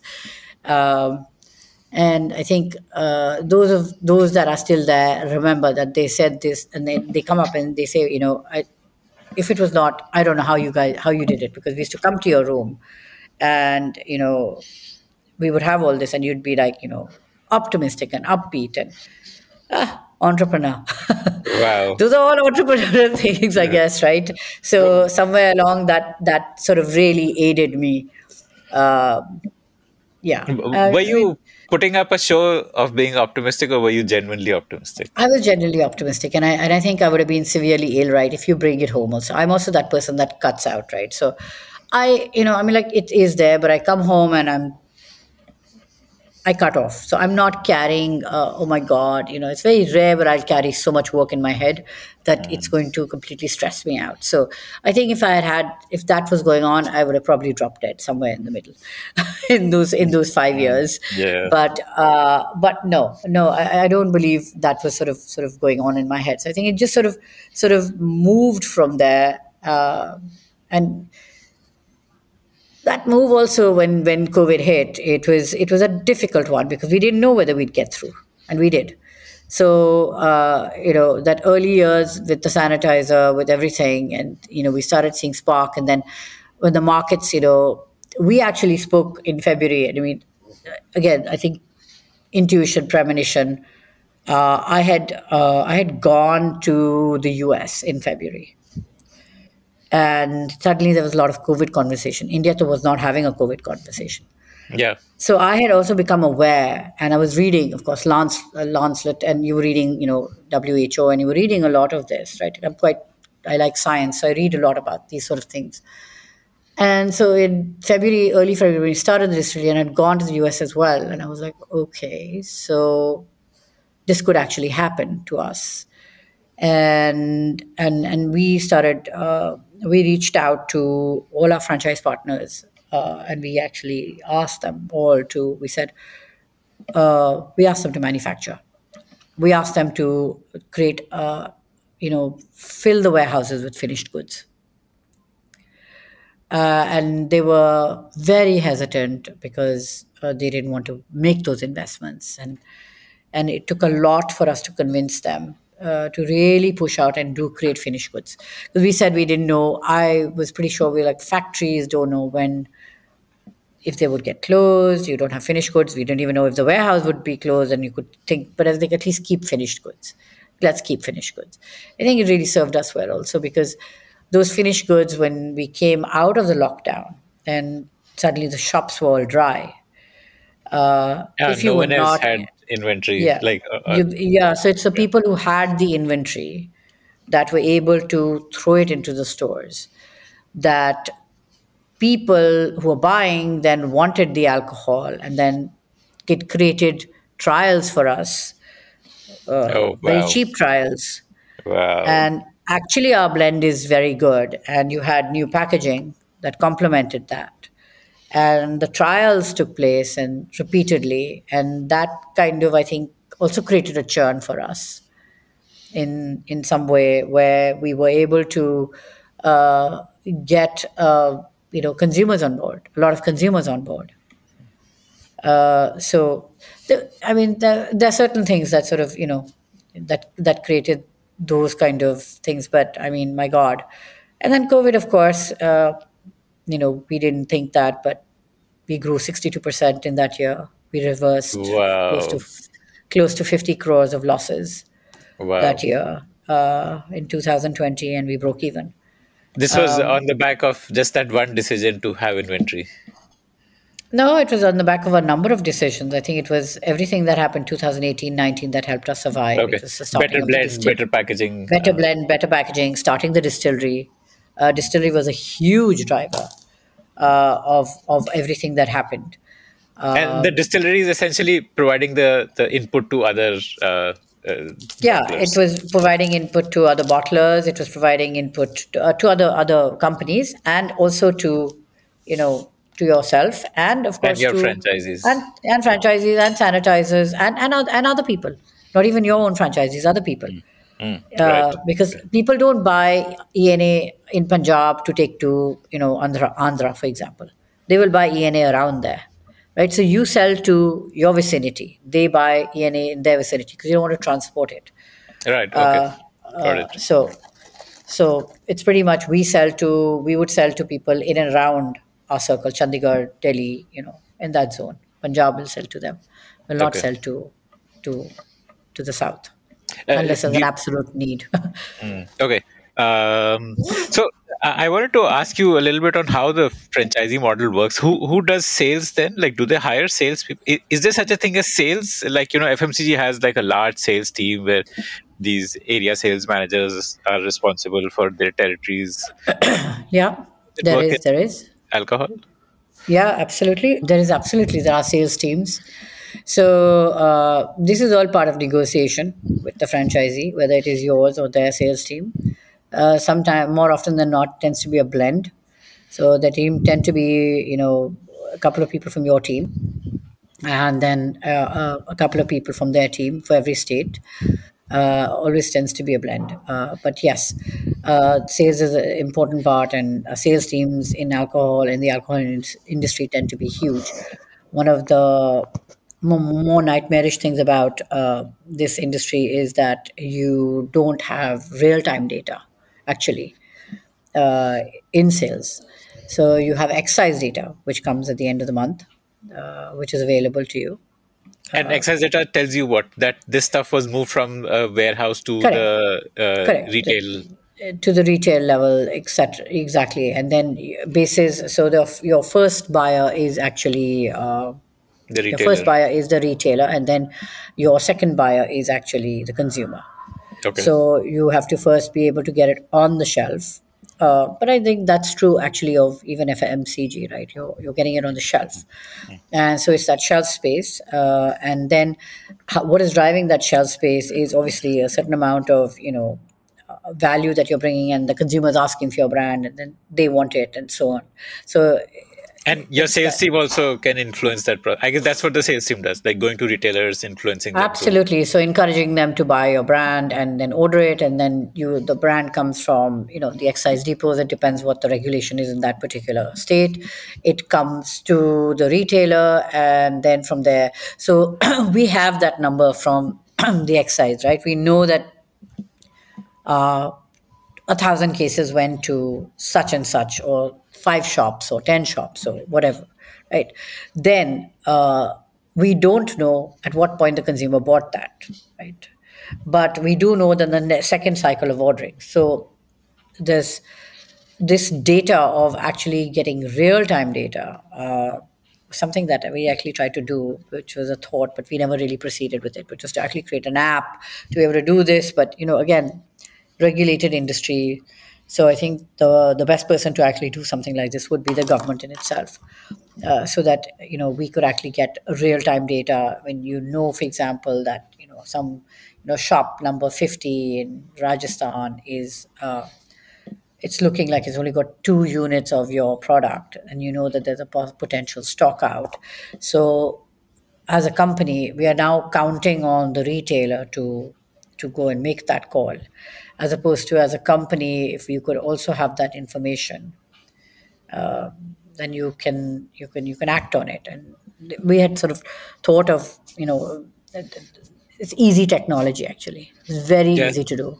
Very easy to do uh, through you just digitization. Need integration with the point of sale software. Correct. Exactly. And it's very easy and, to do. Uh, I'm assuming uh, everything which is sold uh, at the retail level, the government has that data, right? Because the retailer would also be paying some duty or something correct, when he correct. sells. So, so absolutely. So th- yeah, so it goes, the, the, there's that whole, yeah. Okay, but just some way to make that available to you is what is the, the missing loop here. Okay. Yes, yes. So so we don't we get data on a thirty day basis, right? So you get it, and so you you don't really get technically you don't you don't really have consumer data like that. Yeah. Because your consumer is that guy, but unless you are able to reach him, uh, because you know. So you have a notion that this is the person, you can stand outside that line when, and you know, but that, that, that consumer, who is that person? Because it's not digital, it's not, so the targeted consumer, you do consumer research and you know who that consumer is, who's drinking you, and you're creating it, but that real direct link is, is somewhat missing. Uh, now, opportunity for a startup to actually collect that data at retail. Yeah, and it's, it's, it's, it's actually it. such a such a difficult industry that... Uh, Yeah. I, I, you know, it's just sometimes you just say not worth the trouble, right? You're like, oh my God, let someone else do this. Yeah, yeah, uh, yeah. yeah. So, uh, what else do you have to do to drive sales? One is, of course, uh, the product has to be good enough. Uh, second is you have your sales team, which is encouraging retailers. Uh, what else uh, does an alcohol uh, width, company width do? Width of distribution, width of distribution is critical, obviously. Uh, you what need does that to mean? be. That like, means like, uh, so like uh, districts, uh, some places have districts, some people have, you know, uh, you know, localities. So you, if you, if there are five hundred stores, width of distribution is be in all five hundred of them. Uh, okay. That would be the first thing, because if you are, what is seen sells. And jo, jo dikhta hai, wo bikta hai, right? Yeah. That, exactly. That's that famous yeah. thing, right? So you need to have width of distribution is one of the most critical factors. Once you have, and you have shelf space, width of distribution, not under the shelf, but visible, you know. So if you've got that, that's your first thing. Like, then the second thing is, of course, other incentives in terms of, you know, advertising. So earlier, surrogate advertising was a big player here, right? You could at least uh, do surrogate advertising, but now you can't even do that anymore. That's oh, really? Being blocked, right? Yeah. Oh, so like Kingfisher soda and all, like like that's not allowed now? So so you can do it if there's a genuine surrogate okay. that exists. But I think the the so the genuine surrogate means, I think I'm not, I mean, I could be wrong here, but I think the figure today is that you have to have sold at least five crores in revenue from okay. that, you know, so it's not that just product. Like, you know, I've okay. used a C D or like, you know, C Ds were yeah, very like common. Bacardi music, yeah. Absolutely. So those those things were very, very common at, at a certain point in time, which have sort of, you know, all... Yeah, who buys C Ds? Yeah. Correct, who buys C Ds, yeah. but like water, soda, all of those things could be mm, part of okay. everything, so... So th- then how do you market then? Like, uh, can you do, do like parties or like events or it's what? A, like? It's a very, no, because even that is actually uh, come, uh, comes under scrutiny, right? So it's a very media dark industry. So it's a very difficult industry to launch something in. How do you communicate whether you have a whiskey or a vodka or a gin? There's very limited mediums. And I also think it's technically wrong. Um, I mean, just like any other industry, you know, it is... It's, you know, it drives, you know, it's creating employment, it's doing a whole bunch of things. So yes, you want to keep it protected. Well, have, you know, ads after ten p.m., you know, uh, you know, like a lot of, a lot of countries in the world, sens- sensitized information only appears after ten p.m. after kids are asleep, right? So you, there are ways of doing this. So I'm, I'm very, so I'm not really, I'm, I'm quite I'm very against the fact that we are not allowed to actually advertise. I think we should be allowed to advertise. And uh, I guess and, with digital advertising, uh, your, I mean, the, the YouTube and the Facebook algorithms are smart enough to show the ads only to adults. Yeah, well, you're not allowed to, right? Even there, you're not allowed to, actually. Yeah. Uh, so, so, so technically, you know, per se, yeah, you can sort of flaunt it here, there, but I mean, you know, you're not really allowed to do any of this. Uh, you're not supposed to be on YouTube. You're not supposed to be on any of these mediums. Uh, then, so, uh, ha- like, your website is your medium. Ah, okay. But these M N Cs, like, you know, Pernod Ricard and all, selling Bacardi, and I'm sure they have big marketing budgets. What do they spend it on? Well, they used to spend it on advertising. Uh, they spend it on promotions. Uh, so there are sales promotions, you know. That, just like at the point of sale. At the point like of sale, at, exactly. At the retailer. So display at retail, you can put hoardings, boards. So all of those, like, you know, okay. uh, it's creating all of that. So there's a lot of, they can spend a lot of money there. And remember, this has become harder and harder in the last, I would say, three, four years. Uh, earlier, at least you were still allowed to do surrogate. You were doing surrogate. Most companies were. It's become very, very hard in the last four years, I would say. So now surrogates have also sort of gone wayside. Some new consumer act has come out, so it's just become uh, kind of crazy. But yeah, I mean, you could do it otherwise, but today you can't even do that. So what's the point? So it doesn't make sense. Mm. You know, for me yeah. to you, you say something, I have to now go and invest. So unless I now create another brand of, let's say, uh, A C P water, now start mm. physically selling that A C P water. And to, hit five crores of sales. yeah, hit, so first let me drive it to that number, right? So it takes me a yeah. year maybe to drive it to that number, and then I start doing that. Then I can sort of say A C P water, yeah, right? Wow. And and and then let me also be in a lookalike bottle technically yeah. the association, which is yeah. all very difficult, right? It's all very hard. To it sounds ridiculous. So I just think that some of this is a bit nonsensical. Uh, it just, you know, let people advertise, let it do it at a certain point in time. Eventually, we are an adult nation. Uh, yes, we have, there are kids in the nation, but, you know, like everywhere else, right? It's... But you have to admit that uh, you as a company exist because of this. Uh, there is value in the Aristocrat brand because it is not easy to launch new brands. There uh, is that um, existing uh, brand awareness of Aristocrat because of which... Uh, so... Despite everything, the brands had value, and hence you got the K K R loan also. And I, I'm assuming that yeah. would have played a big part. Yeah, right? I, I absolutely think so. I think that we have a huge heritage. We have a heritage from, uh, you know, we have a royal heritage from Maharaja Jagatjit Singh, from Kapoor Salah. That's why it was oh. called Jagatjit Industry. Okay. And that's why the first brand was called Aristocrat. Uh, so we have yeah. a massive heritage going back to, to royalty, actually. Unlike any other industry, any other alcohol company in India, there's a lot of royal heritage that we have. But there are very few pan-India companies. Yes, Akshay. So to speak, there are five pan-India companies. It's a very difficult industry. There are what we would call tons of barriers to entry.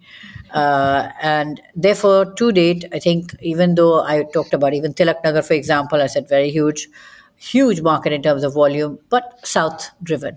It will not. So Jagatjit still sits as one of the top five companies uh, in the in the country, which is a pan-India company. We exist in nineteen states. Yeah, top five uh, among Indians or top five overall? Like top five overall. overall. We are, wow. we are, we are, we are, we are, we are not. A, I'm not talking about volume driving. I'm talking about just from pan-India presence. There are okay. only five companies, and we are in the top five. Okay. There is only five, and that's it. So there are hundreds of other companies, but they are not pan-India. There'll be two states, three states, four states, X. And more recently, of course, with the advent of craft and this love for alcohol and this premiumization, which has been fantastic. So you have a lot of brands coming into the market uh, at the premium segment, because that's the, as I said, that deri- that that draws passion. When you come there, so when you're doing the mass segment, it's a it's a requires a different kind of uh, you know instinct, and uh, this was another problem that I had when I actually joined, right? Because my instinct was not in this mass segment, which yeah. I had already realized.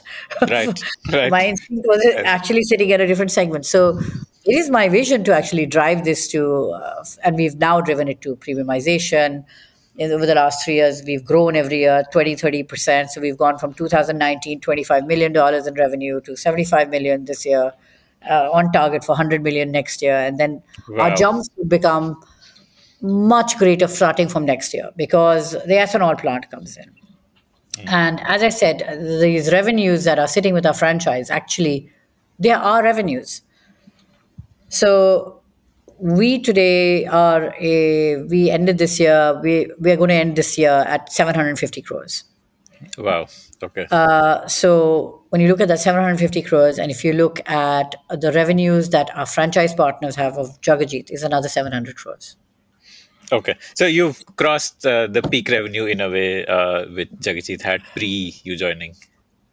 We've like, crossed it. Yes, H- absolutely. We've crossed it. So now the thing is, can we now bring these, uh, eventually bring some of this back to us, right? Like, can we bring these franchise partners uh, and start taking back our states as our cash flows improve? So what happens is that if a state has done two hundred crores in revenue, that two hundred crores, literally when you take the state back, you bring that right back into your top your line, books. Which is yeah. not reflecting on your top line today. So right. it's a, unlike any other instance of any other company, our growth uh, for the next four years, five years, uh, we will become a four thousand crore company wow. in the next in the next three to four, four years, I would say. And right. it'll happen very fast simply because all of this coming back to us, the ethanol plant, all of these measures, Uh, and the fact that we are premiumizing. So there's another big, big premiumization uh, bent also. You know, Royal Pride, uh, you know, against Blender's Pride, this we had done a market test for two years in Chhattisgarh with it. We've now launched it. It's at, at, that, at that level. A C Black has come in against Royal Stag whiskey.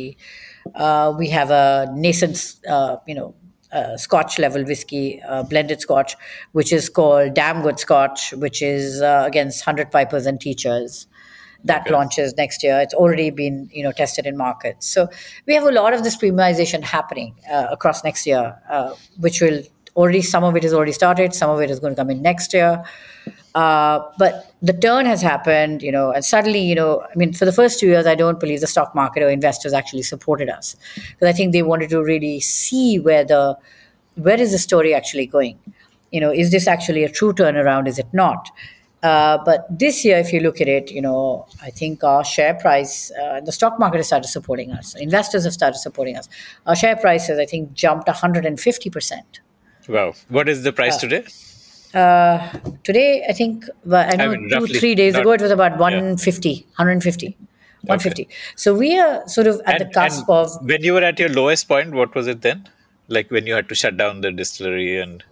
I think it was thirty rupees, thirty-two, wow. thirty-three. Yeah. Okay, so five x. That's massive. Already. Yeah, it's done a crazy jump over this last twelve months. So it's just gone bonkers.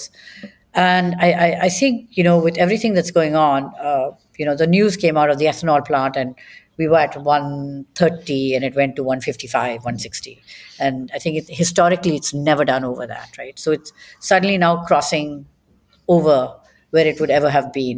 And I think in the next two, three years, uh, as every year, I think you're going to see a significant jump because significant improvement going. And I think now the story has become three years in is, is fully believable that this company has done a massive turnaround. And I think everybody and everybody had just completely written us off. So uh, it's been, uh, it's been an unbelievable uh, learning, remarkable journey. Uh, and I think uh, good to go from here on, set path. And three months ago, I resigned as corporate restructuring officer because I was like, okay, my lot of my job, which I was here for, is now done. And I am now, it's already set on a track. So, of course, so I'm the you, promoter. You, you never took on like the C E O role? No, I never did. I never your, did. Your, your father was the C E O or like? No, my father was not the C E O. It was a bit of a void because uh, I was by default playing somewhat that role, but I wasn't playing that role because I was not, I mean, I know what where my skill set was as well. It was not that of a C E O, right? So I never wanted to uh, take on that role. So I was playing the role of a corporate restructuring officer, which is what my role was. But maybe by default, I was playing that role because there was no one sitting in that seat. Right. So my father uh, and good God, gracious, uh, incredible, amazing, amazing man, because I don't know how many people actually do this. It, when I sat down with him, you know, in two thousand fifteen, I said to him, I said, you know, you, I cannot work with you, with you calling half the shots and, you know, questioning me. So either you helmet to me and I will live, do and die with it, however it goes in whichever direction. The accountability, responsibility is mine, or then I don't take it. And hats off to him, he did. So he completely backed off. Did I not walk into his room through these very deep, dark days? Yes. And I think, I think there was a lot of, uh, and I think that he also, in that sense, I think there was a lot of support from him in that sense that he was like, you know, you know, it'll be okay. It, you know, it was that sort of, you know, oh my God, like, what the hell have you done? no, no. But, but, you know, it will be okay. You know, yeah. it, it's going to be okay. Because a lot of the bigger decisions, I would always go and say, what do you think? I'm doing this. You know, I mean, like walking out of Kerala as a market for me was like, oh, seven hundred thousand cases. But every case I sell, I lose twenty rupees. So in a, in a company that's already bleeding and I've got, you know, forty crores of losses, should I increase that by a further ten crores because by, I want to exist in Kerala as a state? And I had to pull myself out of there. Uh, and the reason for the loss was because you were not bottling in Kerala? No, the reason for the loss was that uh, Kerala government had not given a price increase for five years. And okay. the government has the choice, right? They choose not to give price increases. So, you know, as you know, and this is even more prevalent in the last couple of years, you look at the commodity prices across everything, glass, cardboard boxes, everything, you know, everything is going through the roof. But mm-hmm. if you don't get price increases there, if you're in this regular, deluxe, et cetera segment, your contribution margin is tiny. And so what is happening is you're getting complete erosion uh, of that margin as you go on. Uh, so... I, you know, I, the, I want to kind of understand. You said you can choose your price, right? Uh, you, and whatever price you choose, you pay excise duty accordingly. But, but this, now you're saying that the Kerala government sets the price for you? So, so for example, if I'm sitting in the segment of that one hundred rupees for the one eighty milliliters, hmm. um, so they give you a price increase based on your E D P. So that price increase... Uh, comes, for example, in every segment, they'll say, we are taking this segment up by giving the ten rupees or twenty rupees or fifty rupees. That translates to ten rupees or twenty rupees to the consumer. But that margin changes, right? So every what, what is the... Uh, the excise slab is increased, is that what you're saying? Or the price at which, uh, I believe distribution the slab, is... The, control, so right? so the, the, yeah, the, the price increases in that slab for you, right? Okay. So so the okay. consumer is, instead of paying one hundred rupees, maybe paying one hundred ten rupees. So once you're selling at a specific price, you can't increase the price on your own. Uh, the government tells you when you can increase the price. Well, you could choose to move to the next segment, but then you lose your consumer. Okay. Okay, okay, because your excise duty will go up. So moving to the next segment would mean a significant jump up in the Correct. price and your Abs- volume. Absolutely, absolutely. Hit. And you t- basically have to follow also industry, right? So if you're in a certain segment, you are, your competitors are sitting in that segment. So you're watching your competitors, right? And now these are healthy competitors. You are not a healthy competitor at this point because you are struggling. So they are sitting there, you're not, you're dying sitting over there. But if you move up, you've lost your market. Right, right, right. So the only way to increase prices when the government says, okay, this slab for this excise duty is now instead of up to one hundred, it's up to one hundred ten, and therefore you're also able to increase your yeah, price. Yeah, so it it, it it sort of moves. Okay. So the government dictates that price increase and gives it to mm. you, uh, Got it. you okay. know, at, at okay. various various times. And they have different, me- by the way, every state has a different mechanic because like I said, every state is a very different yeah. how they work, right? So yeah. uh, it just completely depends on the state. But it is largely controlled. So it it, it it was those kind of decisions. I am walking into his room and I'm saying, you know, I'm, you know, what do you think? You know, do you think we should continue? Because I, I think we can't. And he's like, no, you're right. You can't. You have to pull out, right? So he he's understanding and he's he's he's sort of he agrees with the decision. But you know, so I think at somewhere along he knew that you know what I was doing was right, perhaps in every way, but. There were lots of gaps. So there was a cash gap, which we got some of it, but then a lot of other things happened. And then there was a team gap. How did you uh, fill the cash gap? Uh, like you went and approached K K R or uh, like was that an inbound? Yeah, or? I did. I did. I did. I approached K K R and I think, uh, you know, Sanjay and, and Tashwinder both, you know, really believed the story and they came on board. Um, and, you know, it was it was quite fast, the whole thing, how it happened. Uh, you know, we at one point went, you know, we had Inderson who came on board. So, you know, our loan went to Inderson.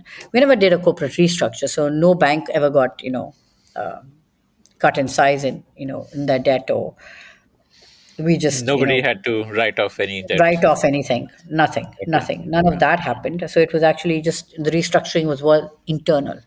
Everything just, was internal. Uh, you know, I, I want to kind of understand what is the difference between a private equity debt versus a bank debt. Like, why couldn't you have just gone to more banks for debt? Why did you go to private equity for debt? What was the fundamental difference? No, bank may, bank would not have given it to us.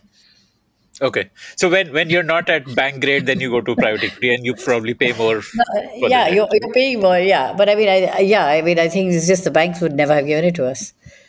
Uh, private equity is more willing to embrace risk. Uh, yeah, I think they are more, more willing to embrace risk. Yeah, and they, more skin. Yes, exactly. And and then they take okay. a higher higher percentage for that as well. But they're more, and at that point also our bankers were, um, we had state bankers. Uh, so we had, you know, Punjab National Bank, Canara Bank. Uh, those were the banks, and Canara was actually the one that initially, was it Canara or was it Punjab? I think Canara pulled our limits first. And then it kind of left to a cascading effect to the others. And uh, they must have had some mandates that they can't give a limit yeah, beyond certain amount to abs- a loss-making company. Abs- and yeah, uh, exactly, exactly. And I think, hmm. and I mean, I, I mean, I don't, I don't blame them. I mean, I don't, I don't blame anyone. I think, you know, from an outside picture, when people are looking in, I mean, we knew what we were doing inside to, you know, fix things. But I think everybody, even sometimes, you know, I may have been extremely optimistic. And I said, you know, just bend your head, keep going, keep going, keep going. Wait, um, was it like your fundamental nature to be optimistic, or could you see something which others couldn't? I, I to me, the world is, uh, the glass is half full. Um, Uh, I think that comes from, you know, I don't know. I mean, so I think everyone can look at the glass as half empty, right? But, I mean, there is, and I think that is maybe uh, a certain amount of grace, I consider, uh, you know, that we've all been blessed. So the glass is half full, and I think it's very negative to think of it as half empty. So for me, I, I am born an optimist, but I do see... I'm not optimist and I'm not unrealistic. So if there is a lion standing in front of me, I am not going to run into that lion. Right, uh, right.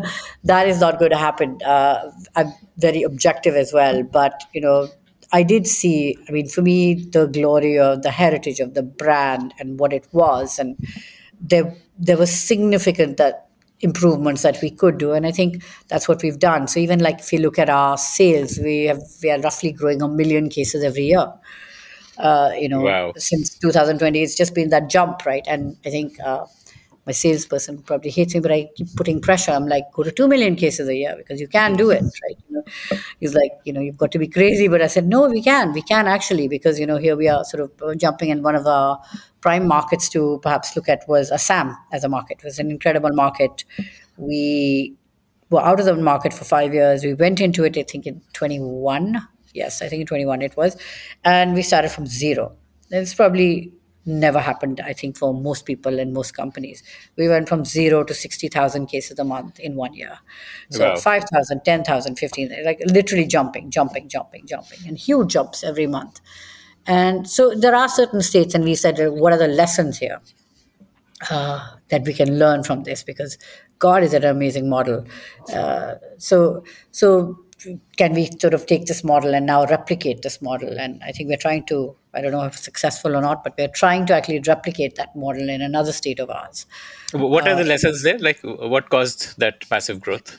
So I think it was, uh, a lot of it was also a team, the strength of the actual sales okay. team. Uh, it was uh, partial COVID, so a lot of teams were not going out. This team was actively going out and, and selling. Uh, it was the width of distribution, which I talked about. It right. was the placement, and it was the, the team going there, making sure that that visibility in that shop is there. Like, you know, you put something there and you walk away and you don't go there for three weeks. That's not what they were doing. So they were right. going back, making sure that, because the poster's life cycle is what? It's three days. Yeah, three yeah, days, yeah. Right? Right? Yeah, right? That's what right. the shop poster is, right? So you've got to build all of these life cycles, and, and they were very strong in terms of what they were doing. Of course, there was there was certain marketing support that even our franchise partner was giving them uh, beyond beyond their sales uh, schemes and things to to retailers, but a lot of that actually really, really helped. So we we've we've got. I mean, my my my head of sales has got like a list of about twenty items that he scripted in far more detail, and uh, that's so, it. Uh, uh, essentially, like now. Operational excellence uh, is what absolutely drives. You're looking. You just have to consistently do the boring things every day. Yeah, absolutely. And you you need the, the team to be able to do it. So, right, when you are, I mean, how do you make sure that that guy, because you're sitting in a corporate head office or you're sitting in Punjab or wherever you're sitting, right? We're sitting in Rajasthan or Telangana, and that sales manager is there, uh, is actually driving the team uh, and getting it done. So, I mean, I know like these days now they have, um, you know, Salesforce has that app. Uh, geographic mapping, because how do you know he's gone to, he's saying I'm making these visits as part of his route. How do you know he's actually doing the visits? Right. Right, because he's not actually selling something at that time. All he's doing is going and having conversation and seeing that everything is the way it needs to be, right? Mm-hmm. Most of it is not a sale thing that day. So so how do you know that? So it's it's it's seeing all of that. Um, that sort of went on. But uh Yeah, but I mean, I think the, the Jagatjit, for at least, you know, thank God it's it's done, and uh, I can uh, I can live another day and say, okay, I was not that generation. uh, I, I, I want to ask you one more. Like, do you typically base your decisions on gut or on data? Like, how do you decide? Uh, so let me let me say that. Uh, so I love data. I am a huge fan of data. I love technology. Uh, but data is not always uh, available. And so, for example... Like you're in a data dark industry. Uh, I'm in a data... I mean, it's not, I wouldn't say data dark, but it's data delayed, latent. Everything is latent over there, right? Okay. But if I... So if I look at the startup world or, or, or Swanrose, where, you know, the clean beauty, I mean... We don't get, we get data because we are on e-commerce. So we're getting data pretty pretty quickly and fast, right? Almost but real time. Almost real time. You're getting that. So that, that's the biggest con- contrast and comparison that we have, right? We get it over there very, very quickly. So a lot of our decisions are based on that. But, you know, there is something, what I call emergent, it's called emergent strategy. Like, you know, we may have a strategy, but there's instinct and data that uh, that have to work together sometime. Uh, I will never contradict data, but sometimes uh, if data is flawed or not visible or you don't trust the data, the instinct is definitely playing out. Because again, there is something about data. We all use this lovely word data, but you know, who is analyzing that data? What is that data? Who is collecting that data? You know, all of these things, uh, credibility or hyde- hygiene of data hygiene, you know, what is that? I mean, all of those things matter. And we see this happen time and again, you know. So one has to be very, very, you know, uh, conscious of, of what you're actually doing with the data. So I, I think it, it plays off both. But I would say that generally in life, my instincts, touch wood, I think for me have been, uh, been pretty solid. Uh, if I, and I do lean into them, you know. In business, we look at data, but a lot of my decisions will come from just pure instinct. I think the instinct of COVID, the instinct of sanitizer, uh, all of that was instinct. That was yeah. driven by yeah, instinct. You had, you had no data about COVID coming. I had about no data. I had no data inventory. There. Absolutely. Yeah, that was pure so, gut. That was pure gut, right? And But, but the, the story for me was past pandemic. Uh, when when countries go into war, past pandemic, what and which are the country, which are the industry that survives? You know, those that build warships, those that build uniforms, those are you know catering to something else, right? So there's a thought was that, right? So if you want to call that data, then that's historical data that's played into what I would call instinct. So was it pure instinct? Possibly not, because it came from something that I had obviously read, learned at a, at a time in my life which I used. Uh, and so I think that that's what it is. But I don't think, you know, I think that's that's information. I think most data is coming from that. But uh, you know, Just Human became Swanrose Incorporated, and that became the sanitizer. And it was great whilst it happened for that one year. But eventually, you know, even with the startup, we were like, you know. So the, the sanitizer not- was called Just Human, uh, the twenty-four hour sanitizer. The sanitizer was called Just Human. Yeah, okay. The name actually came one, from... One, one last question uh, about Jagatjit. Uh, so uh, you resigned. Uh, who's running the ship now? You you have a, like a C E O? Or? So I, I mean, I mean, we we took on a C E O anyway in two thousand nineteen. As I said to you, we were able to bring in, you know, teams that we were able to really build. So it was not just one person. We brought in about four, five people between two thousand nineteen and twenty, about five, six people that were really able to helm different parts of it. And uh, from there on, you know, it's been sort of... you know, going, so I've been working with him, but every year I've taken one step backwards because I felt more comfortable with right. the role being played out uh, the right way. So I know where today I can give input and where I don't need to give input. And operationally, uh, I have done X number of years there, and I'm like, okay, so this is, it feels solid, like he's there, uh, you know. Today we are looking, for example, succession planning is happening today, you know, in terms of the organization. We're looking at different things like, you know, what can we do with a single malt? So I'll play those roles at different levels, but I won't play it on an operational level. I do literally a once a week meeting to just sort of ninety minute meeting. Uh, there's, there's another thing that, you know, we've, we've, we've, we've basically uh, implemented in Jagatjit. It's called the Entrepreneurial Operating System, E O S. And uh, it's very sort of process-driven, very sort of uh, prioritization, goals, company goals, individual goals, metrics uh, measured every week. Because if you, uh, again, some these are things that we never did. Like you don't measure it, you don't know uh, what you've achieved or what you haven't achieved. And so a lot of these these things which we put in uh, now, so I attend that one meeting, that ninety minute, which gives me uh, a, a look at, you know, exactly what is happening. And beyond that, I really don't need to do too much. I'm like maybe uh, participating half an hour, if at all, forty minutes a day on Jagatjit today. Uh, the rest of my time, my next twelve, thirteen, fourteen hours, actually, I would say for the last year has been Swanrose. Because it's also six products in uh, personal care, significant amount of products. Uh, yeah. So uh, t- t- tell me about the Swanrose journey. So you started with Just Human as a sanitizer. Uh, how, how did yeah. that? And th- you said you launched in the U S also. We did. Uh, we launched because actually the technology came from the United States. So okay. uh, uh, the antimicrobial coating technology was U S based. And so, you know, were you exporting means, from India, or was it no, you had a local no, no, partner? No, no, no, like no, no. We were, we were, we were manufacturing in the U S. You so set up did, your own manufacturing. Yeah, we, we did it during COVID. We did uh, everything was virtual, so we found a third-party manufacturer. Okay. We sent our formulation to them. We sent bottles from China. We did the whole mapping of this uh, all virtually.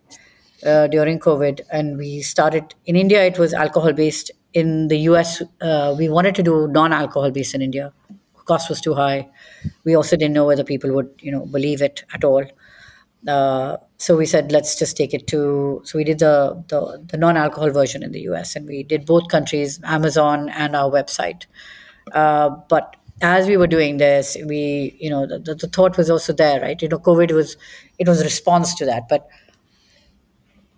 The the entrepreneur second order, the spirit had come back alive again of being or wanting to be an entrepreneur. And I was like, well, do I really just want to be, you know, doing, is it sanitizer my my game or what is it? And I had had a, a massive autoimmune disease, uh, which I'd experienced, which, you know, had sort of affected my hair and my skin and, and you know, a lot of learnings that came from there, or what I experienced at that time was that why, and the gap in the market that I saw was that um, if I want uh, a product that is effective, and I'm a woman over forty, and I'm not dissing any brands here, I go to a department store, really, really expensive brands, I look at forty ingredients on them, two of them will be dirty. So why do I have to put this dirty product on my skin? Because I think we were very conscious about what we eat and what that does outside. What we forget is that the skin is the largest organ, and everything that we put on it is also having a conversation uh, and going inside. And uh, became very, very sort of mindful of that. And we said, well, can we not create clean products? And then when we go to organic vegan products, if you're an older woman, God bless you, because you'll be waiting months and see nothing happen. So we looked at the California Prop sixty-five list, and we said, let's look at this list as our holy grail. And everything on that list, nine hundred banned items. What is this California Prop sixty-five list? Uh, so it's a very exhaustive list of dirty ingredient, toxic ingredients in the industry. Okay. Okay. Uh, it in is the much, beauty industry. In the beauty, personal care industry, it is much okay. greater than the U S F D A list. Okay. Uh, I think the list estimated ten items or twenty items. This has got nine hundred items, right? It's oh, wow. a whole other ball game. Um, so we looked at that list and we said, we will look at this list and we will not have any of these ingredients in anything, but we will not just be a vegan, natural, we will do synthetic, but it will be clean. Why? Because my target market is uh, women like myself who are over the age of forty, but who want to see improvements in their skin, you know, in their tone, and they're dealing with the biggest changes in their life during. So we said, why is it that nobody's actually addressed this with a clean beauty by actually combining this? And then we said, was one whole element of it which was uh, interesting was that, again, something that happened during my autoimmune is you stand in front of the mirror and you see yourself, and you know, today you look hot and sexy, and five days later in the same clothes you look at yourself in the mirror and you feel like crap, and it's nothing other than something that's gone wrong in your head, right? So we said, how strange is it that people nobody's touched the emotive part of beauty. Uh, and this is, if you don't feel good, how the hell are you going to look good? Uh, and that became the white space that we found.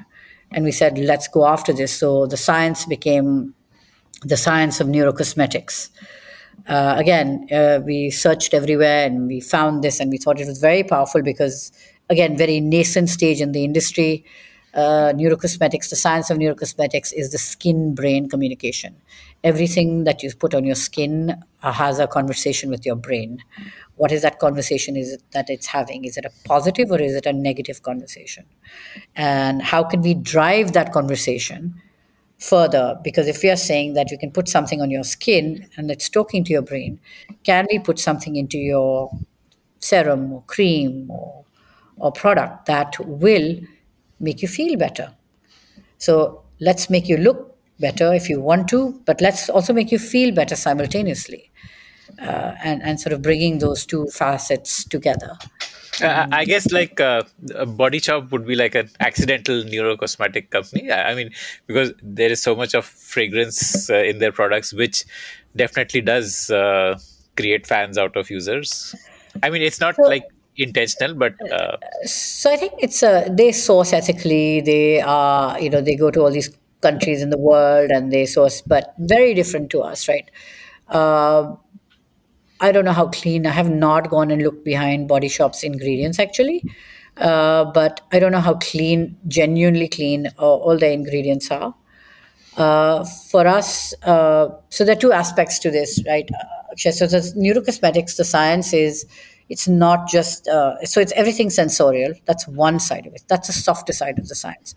The science science side of it is the actives, the peptides, um, you know, pe- neuro that sort of link to neurotransmitters. And that's the conversation that happens in the brain, right? The peptide is a, a, protein, a chain of protein or amino acid, the building blocks that create collagen or elastin in your skin. So, Uh, when you put, you know, peptides for a thirty-year-old in a in a cream or a thirty-five-year-old to what I will put for someone who's forty-five or fifty will be completely different. It'll be a much stronger peptide because I know that woman at that age versus that age needs a very different potency to give her or drive results, because our whole claim is that we don't want to, we believe every day matters. Uh, and, you know, looking and feeling good is should be something that you experience every single day. So it's about empowerment, and to do that, you can't be waiting for three months to see results. You need to see results week one, week two, week three, right? Right there. So all our products are actually driven around, uh, you know, and we make those active claims wherever we can. For example, right now we started with personal care. Uh, but the skincare is launching end of November, early December. Uh, in the personal care, like you look at the anti-dandruff shampoo, within seven days, clean product, complete reduction in, you know, eighty, ninety percent reduction in dandruff. Uh, you look at the hair growth serum, you know, you look at I mean, you just look at the reviews. Most people, the hair loss stops immediately. Does the hair grow back? Sure, uh, the hair growth does grow back, but that is less under my control uh, from an ingredient perspective and more on your hair cycle, right? So if you, by default, entered and used my product when your hair cycle is in the hair growth cycle, sure, you'll see hair growth. Uh, so, you know, and that hair growth cycle for all humans is a four-month cycle. So, you know, it depends where you are in that cycle. So it, it's it's it's everything. But, I mean, for us, this this the clean beauty and, you know, hitting this demographic, which has been completely ignored in India. There is not a single brand that is focusing on women between the ages of forty and fifty-five. These are women who've who have money, who've reached a certain age. They may be mothers, they may be corporate women, uh, and their skin is going through, by and large, hell by that time because there are so many hormonal balance changes and all of that that's happening. Uh, in the U S also, and that's an aging population, and it's shocking that it's recently, actually, that have brands, I would say as recent as a few years ago, that some brands have now really started coming in and really targeting. Everybody else is like loose in their language, anti-aging. Well, anti-aging is just too vague, right? Right, uh, yeah, yeah. Yeah, even a, like a thirty-year-old would be possibly... Using an anti-aging product. Yeah, yeah, yeah, yeah. Absolutely. Everywhere, because your skin starts aging from your late twenties, right?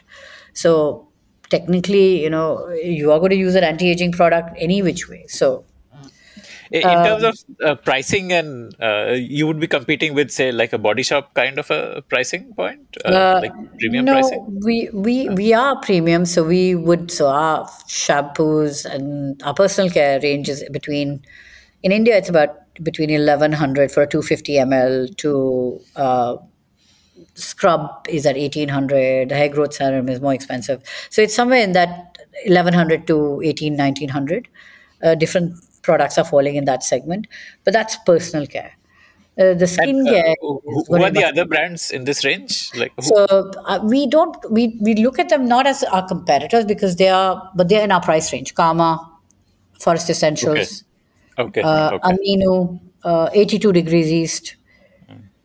They they are sort of in our segment, but not from uh, a, a concept, not from a science, not from anything. Right.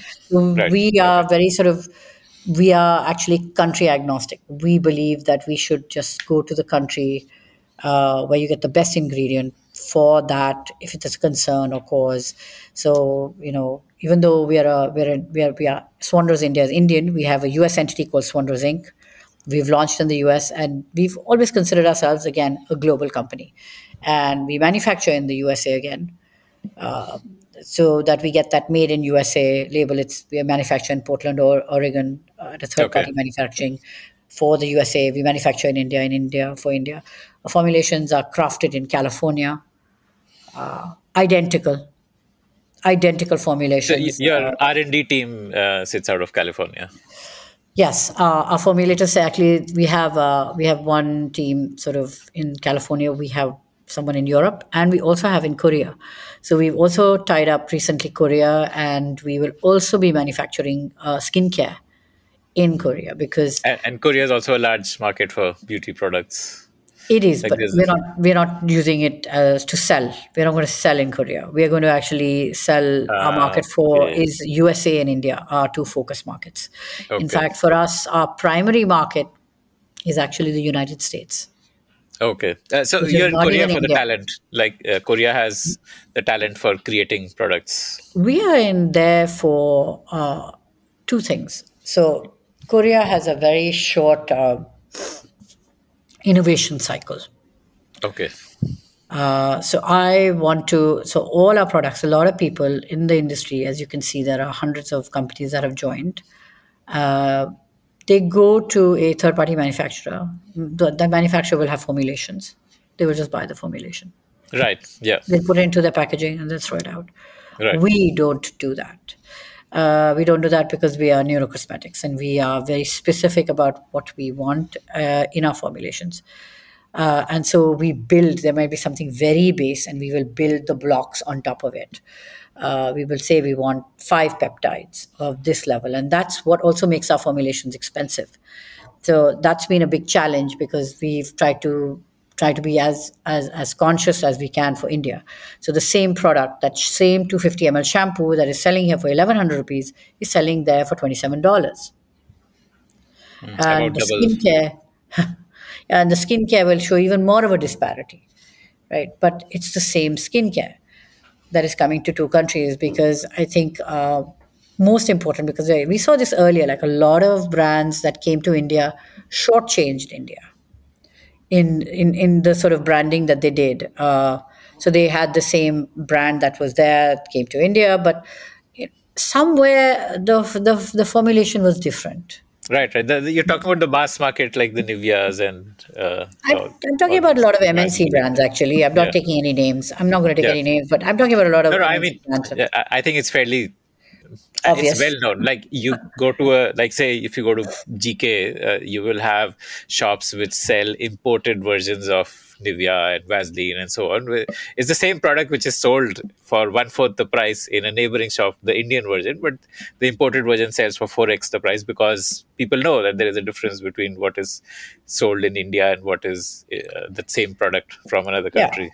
So that's not true of ours, right? So actually our products, I remember we were categorical. I was like, there's just no way, uh, whether it's packaging, or whether it's it's it's ingredients, uh, it's the same thing. India is getting exactly the same thing as the U S is. And sometime maybe in the future, I don't know, today it was important for us to have a Made in U S A label to really establish us as a global company. And I think we would have been known as an Indian company if we did in manufacture in India. But maybe over time, you know, Maybe over time we move our manufacturing to you know India and just keep it here, and then you know s- you know once the brand is established, right? Once it's expi- established, because actually it's the same ingredient, and there is it affects my gross margins, right? Yeah. I have really brilliant gross margins, uh, but you know obviously it cuts into it because U S manufacturing is much more expensive uh, than Indian uh, manufacturing. What, what kind of revenue are you doing in U S and in India? Which is a bigger? Uh, obviously, U S price points are higher, but just from a revenue perspective. Uh, so we just started there, actually. We started that two okay. weeks ago. Okay. Uh, so very early days for right. us over there. It's just this is October is going to be our first month in the okay. U S. Actually, it was supposed to start simultaneously. We ran into issues with uh, our manufacturing, you know, really locating and, and finding a good manufacturer. And that's why we got delayed in the U S. But uh, the, the fact is it should have actually started in April in both countries, and it didn't. So this was delayed because of that, but but uh, we have started there, and, and we'll see what, what it does over there. Here, uh, I will just say this to you, that we actually started from, let's say, if we started in March from a zero base here in terms of revenue, and we have grown roughly about thirty percent every month, and we continue to grow. So um, the product market fit is is seemingly really good.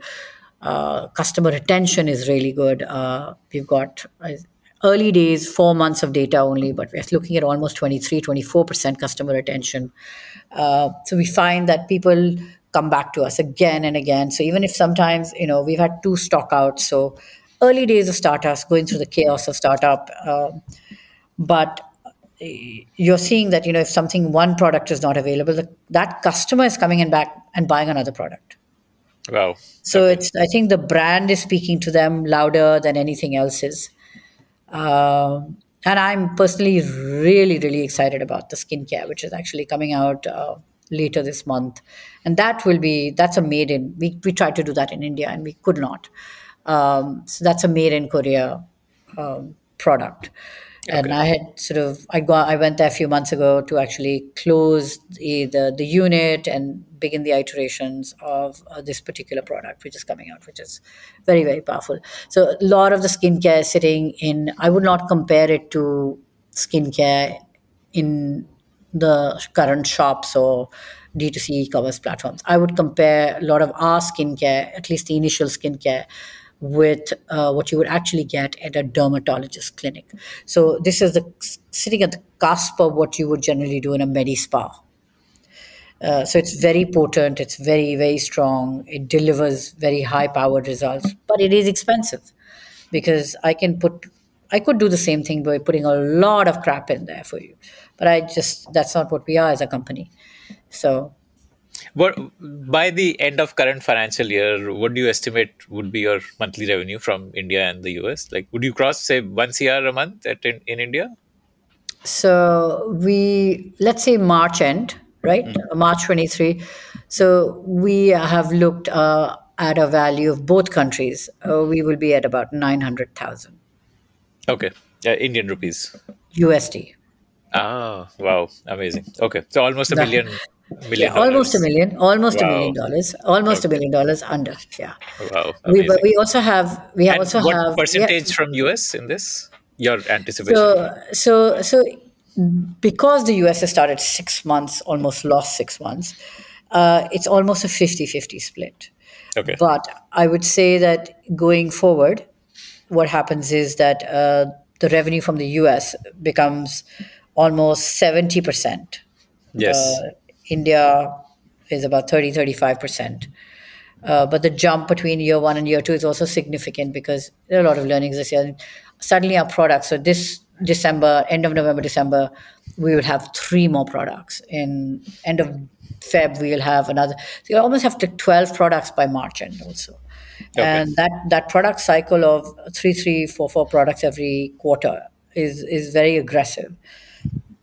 And that is going to continue. So um, the the vision is that we have eighteen products, and you know we will at that point in time, you know, sit down and say, okay, you know, who, which are the heroes, which are not, what are doing really well, do we need to revalue some of these, or do we continue? We'll see how that goes. But the the idea is to get to an eighteen, twenty product company uh, before we, in personal care, skincare, haircare. Uh, so we've actually done the bag, right? So a lot of people will just do one, just hair care or just skincare. Or, and I think one of the reasons why we chose to come in with personal care, though even it was about the skin. What is the difference between personal care and skincare? So what's an example of shampoo? Uh, well, so not even. So hair care is shampoo, conditioners, and all right. of that. Okay. But skincare, skincare is, creams, uh, is body lotion, body, right. bo- uh, you know, body butters, uh, you know, body washes, it's uh, scrubs, et cetera. That, but mm. what we are finding is that there is also today what we call the skinification of hair. So what you would do on the body, you are now doing on the on the hair. So like you're taking a scrub and putting it into your hair. Scalp, and uh, it's all of these things that are that are now being used. So it's not just a shampoo and a conditioner, as and the hair mask is also quite old now.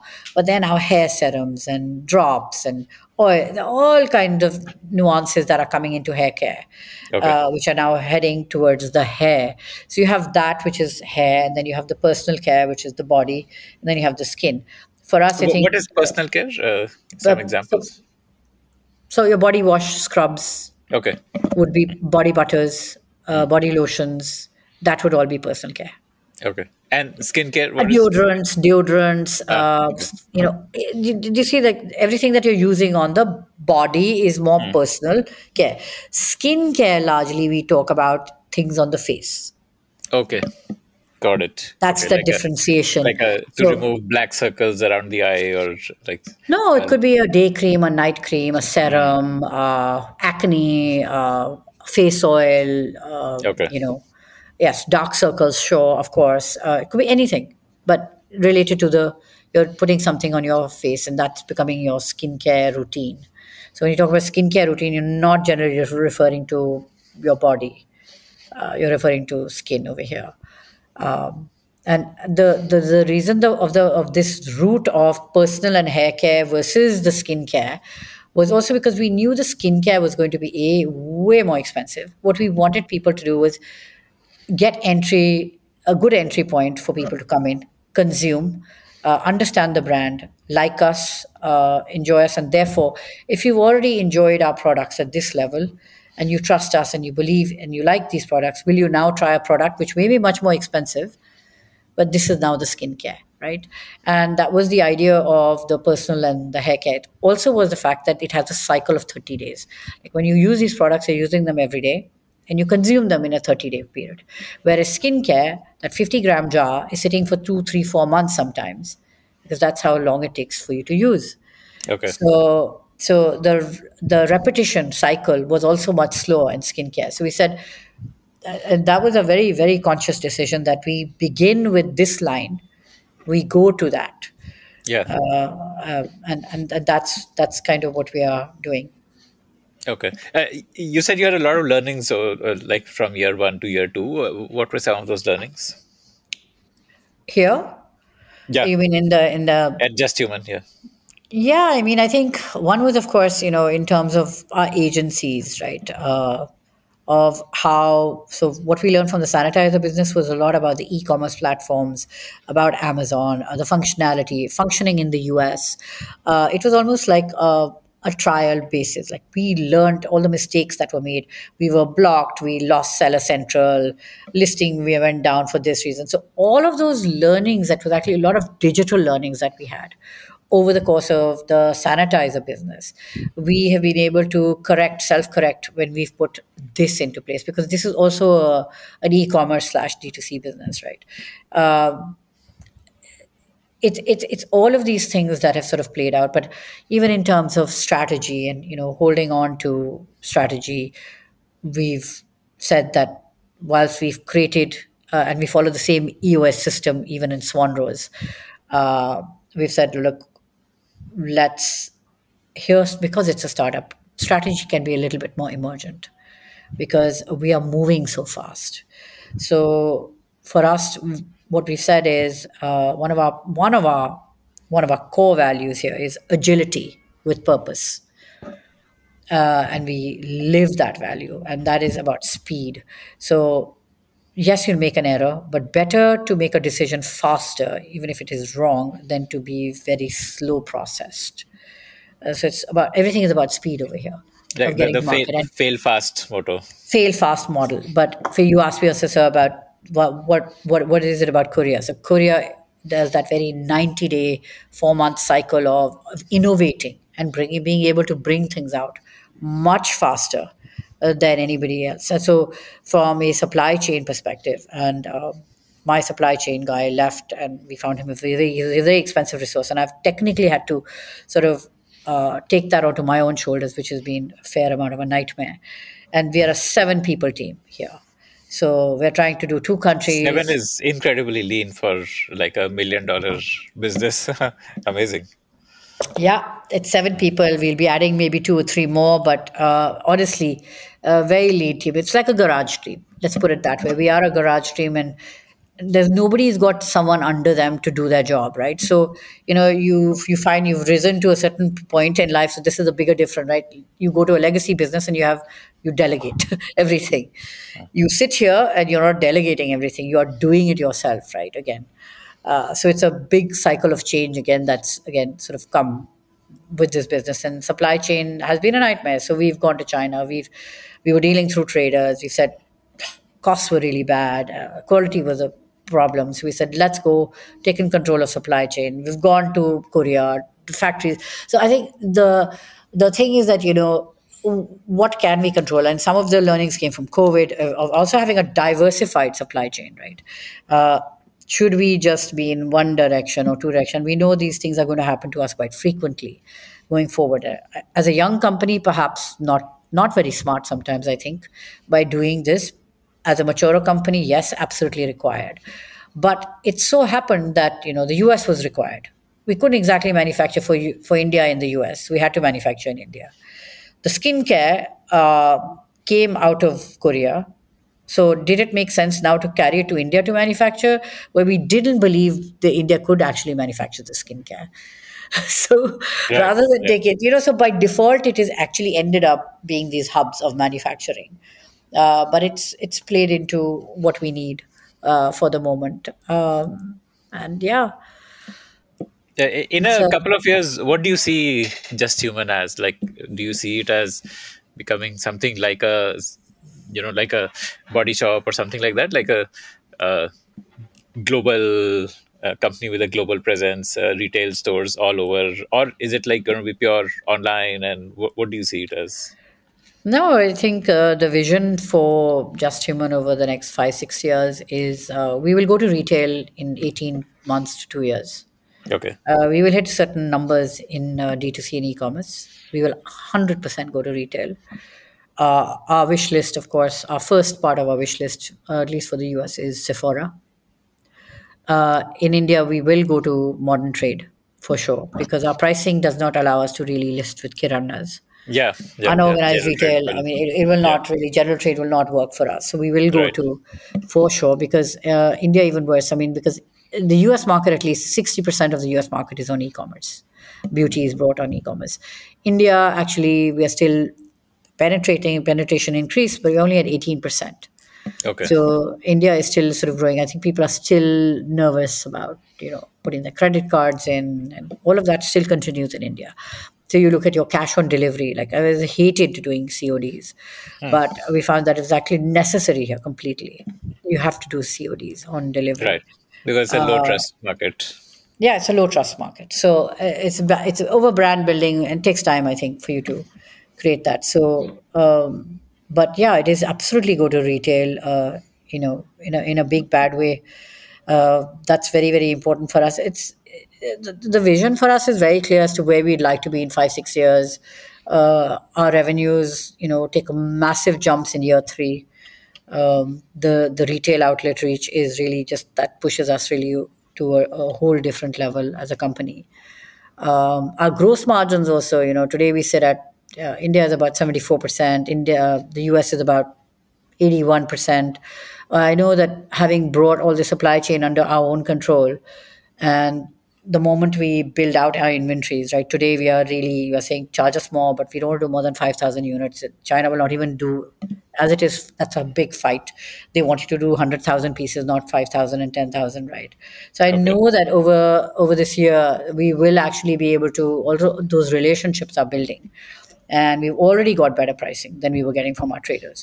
So we know that goes straight to our bottom line. So we know our gross margins are already going to stand improved uh, by March, ten, fifteen percent. So, you know, where can we take it? So, I mean, it's, the learning was this also. So the sanitizer, because there was a price issue, there was COVID, our gross margin was only forty-eight percent. I will never do that again. Uh, uh, I want to... I understand this as someone who's an outsider. When you hear eighty percent gross margin, uh, as a consumer, the first thing you think is I'm being ripped off. No. What is the difference between your gross margin and what you actually make as a profit? So that's not my net margin. That's my gross margin, right? So, for example, I mean, today, start to year one, right? I will, I'm bleeding as a company, right? Because I'm spending on marketing, I'm spending on supply chain build up. I'm bleeding. I'm not, that's not like, so I might have a gross margin. What it basically means is that eventually, uh, as a company, I will do well, right? Yeah, so once the so, economies of scale kick in. Once the economies of scale kicks in. So uh, for me, for example, you know, consumer looks at me and says, you know, hell, you know, what they need to look at me and say is that, my God, what is she giving us, right? Is she giving us a good product? Is she giving us a product that works? That's the most important thing. At the end of the day, for me to exist as a business, uh, to employ people, to we are carrying fixed costs, you carry variable costs, we pay factories for production, we pay, we have marketing budgets. Uh, Amazon takes, let's just put it this way, uh, platforms take thirty, thirty-five percent as listing fees, right? Yeah, if, right. You, if anyone thought it was free to be on Amazon, uh, better than being on YouTube, yeah, uh, yeah, think yeah. again, right? Okay, so mm. you're mm. paying that, and that's just to be present. That's not then to show an ad or so. I mean, it's different. Your your your EBITDA margins are very different to your gross margin. Your gross margin right. is the health of your business at one level, which is hmm. one level. Now everything else drill down. What is your net margin coming to, right? Hmm. So we are expected to break even next year. Uh, wow. We break even. So it's a very quick break even. And that's only because, again, we've tried to keep our company healthy. Because we know that there are there was a time when people were just, what's the point? We'll die if we don't have good margins, right? What are we doing the business for? So this was a big learning for me from the sanitizer business in terms of our gross margin, because it really, we did great sales, but we bled. And there was no way to stop the bleed if our gross margin was low. So if you're in the e-commerce business, you need to have an average gross margin of seventy percent. Okay, average. Very interesting. If you're lower than that, you are going to be wiped out sooner or later. Mm. So most tech companies, software and all, will have about one hundred percent, ninety, one hundred percent gross margin. Mm. And that's just the way you need to be structured to survive the business. Um, it doesn't work in, in any other way. Mm. So it's not like you you will end up with a net margin and that's, you know, I'm, you're being ripped off. No, not at all. Mm. It's all these other costs which have to be accounted for. Right, right, right. Uh, but, so five years down the line, what kind of uh, revenues do you see yourself doing? So we have, uh, we are looking at, you know, we're looking at a, at a valuation, and this is our goal. twenty twenty-eight, twenty-eight, twenty-nine, we've looked at a valuation of about a billion dollars as a company. And, and that's which what would we are working like towards. So the whole one hundred team is working towards it. Uh, this is a number that is on our deck, and this is a number that we see at every single meeting. Every single human being in our company sees that number. And there's a valuation goal, is there's a, so subjective, right? I mean, valuation is in the eyes multiple. of the investor. Uh, no, it's a multiple. It's a multiple. So which okay. means your revenue needs to be, this industry has multiples of anywhere between three x and could be three to eight x, depending okay. on when you are. So there was a time earlier, if you look at like some of uh, who we com- consider competitors, for example, in the in the U S would be a company like Drunk Elephant. Okay. Uh, Tatcha uh, would be a competitor for us, right? Uh, but not direct. Tatcha is probably the closest competitor to us because she talks about this whole, uh, you know, the field of science. She doesn't talk about the science, but she talks about the skin, brain, this sort of whole sort of connection. But she's, okay. she's uh, you know, she's sitting at one level, but more from the aroma and the, the lighter, the softer side of it. We sit okay. on both sides of it. So it's different. But if you look at them, they were both sold in the last three years. One at eight hundred ninety-one million after six years. The other one also sold. She was likely, Tatcha is older, I think, a ten-year run. P and G bought her, and I think one was bought by Unilever Ventures. So, so it just depends, like, who, what. So, Some, but you, know, you need to be at least like a uh, one fifty, two hundred million revenue. To yeah, you need to be at at billion. least a two hundred million revenue, yes. Uh, you would need to okay. be at a two hundred million revenue. Mm, amazing. So, okay. Yeah. So, I mean, you know, for us, even our projected revenue for year three, because we go to retail, and I, I mean, we've kept it pretty, we've been very conservative, and I know it sounds like a huge leap. But I recently, uh, so we are, we've started having some investor conversations. We are looking at a seed raise, fundraise, right? And we How much are you looking to raise? We're, we're looking to raise two million dollars. Okay. Um, so we're having, and this is the one of the, f- so this is about an investor who knows the business and who doesn't know the business. And this investor actually uh, said, why are you only at thirty-five million in year three? Mm, okay. So I was right. like, you know what? Uh, honestly, you're absolutely right.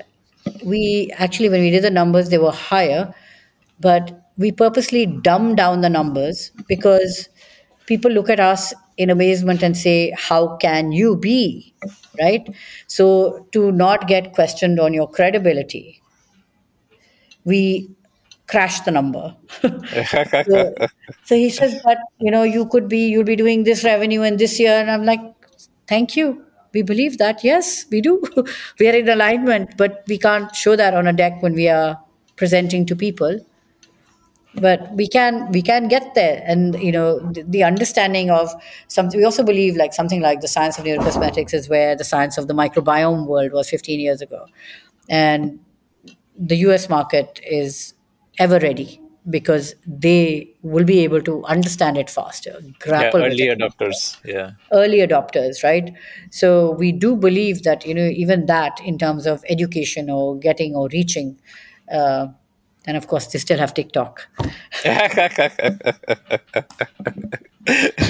yeah. Beauty yeah. influencers, yeah, okay. Correct, we don't have TikTok. So influencers are a yeah. big part of this, right? Uh, beauty ambassadors, beauty influencers across the industry. Uh, I actually find some of them, you know, are real-time people, sometimes somebody, you know, it doesn't even have to be an influencer, goes crazy because they've had such an incredible experience with our products and they've come out and, and they're gasping about it. And, and you're like, okay, this works even better for us. Because I think an influencer, at the end of the day, everyone's gotten tired of some influencers, right? It's just uh, it's, it's it's it's it's just too much, uh, too much of just you know selling, selling, selling, and you know that it's not not necessarily genuine. Whereas if it's just someone who's used your product and they might have two thousand followers, right, or five hundred followers, but the fact is, if they've used your product and then they've put it out because they've loved something, well, much more power. Mm. I mean, so TikTok has replaced Facebook as the way to market uh, to the U S audience.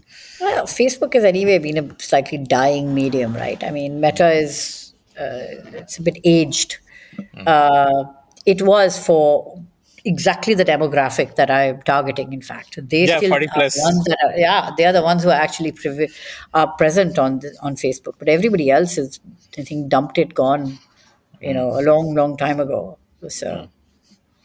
Mm, amazing. And that brings us to the end of this conversation. I want to ask you for a favor now. Did you like listening to this show? I'd love to hear your feedback about it. Do you have your own startup ideas? I'd love to hear them. Do you have questions for any of the guests that you heard about in this show? I'd love to get your questions and pass them on to the guests. Write to me at ad at thepodium dot in. That's ad at thepodium dot in.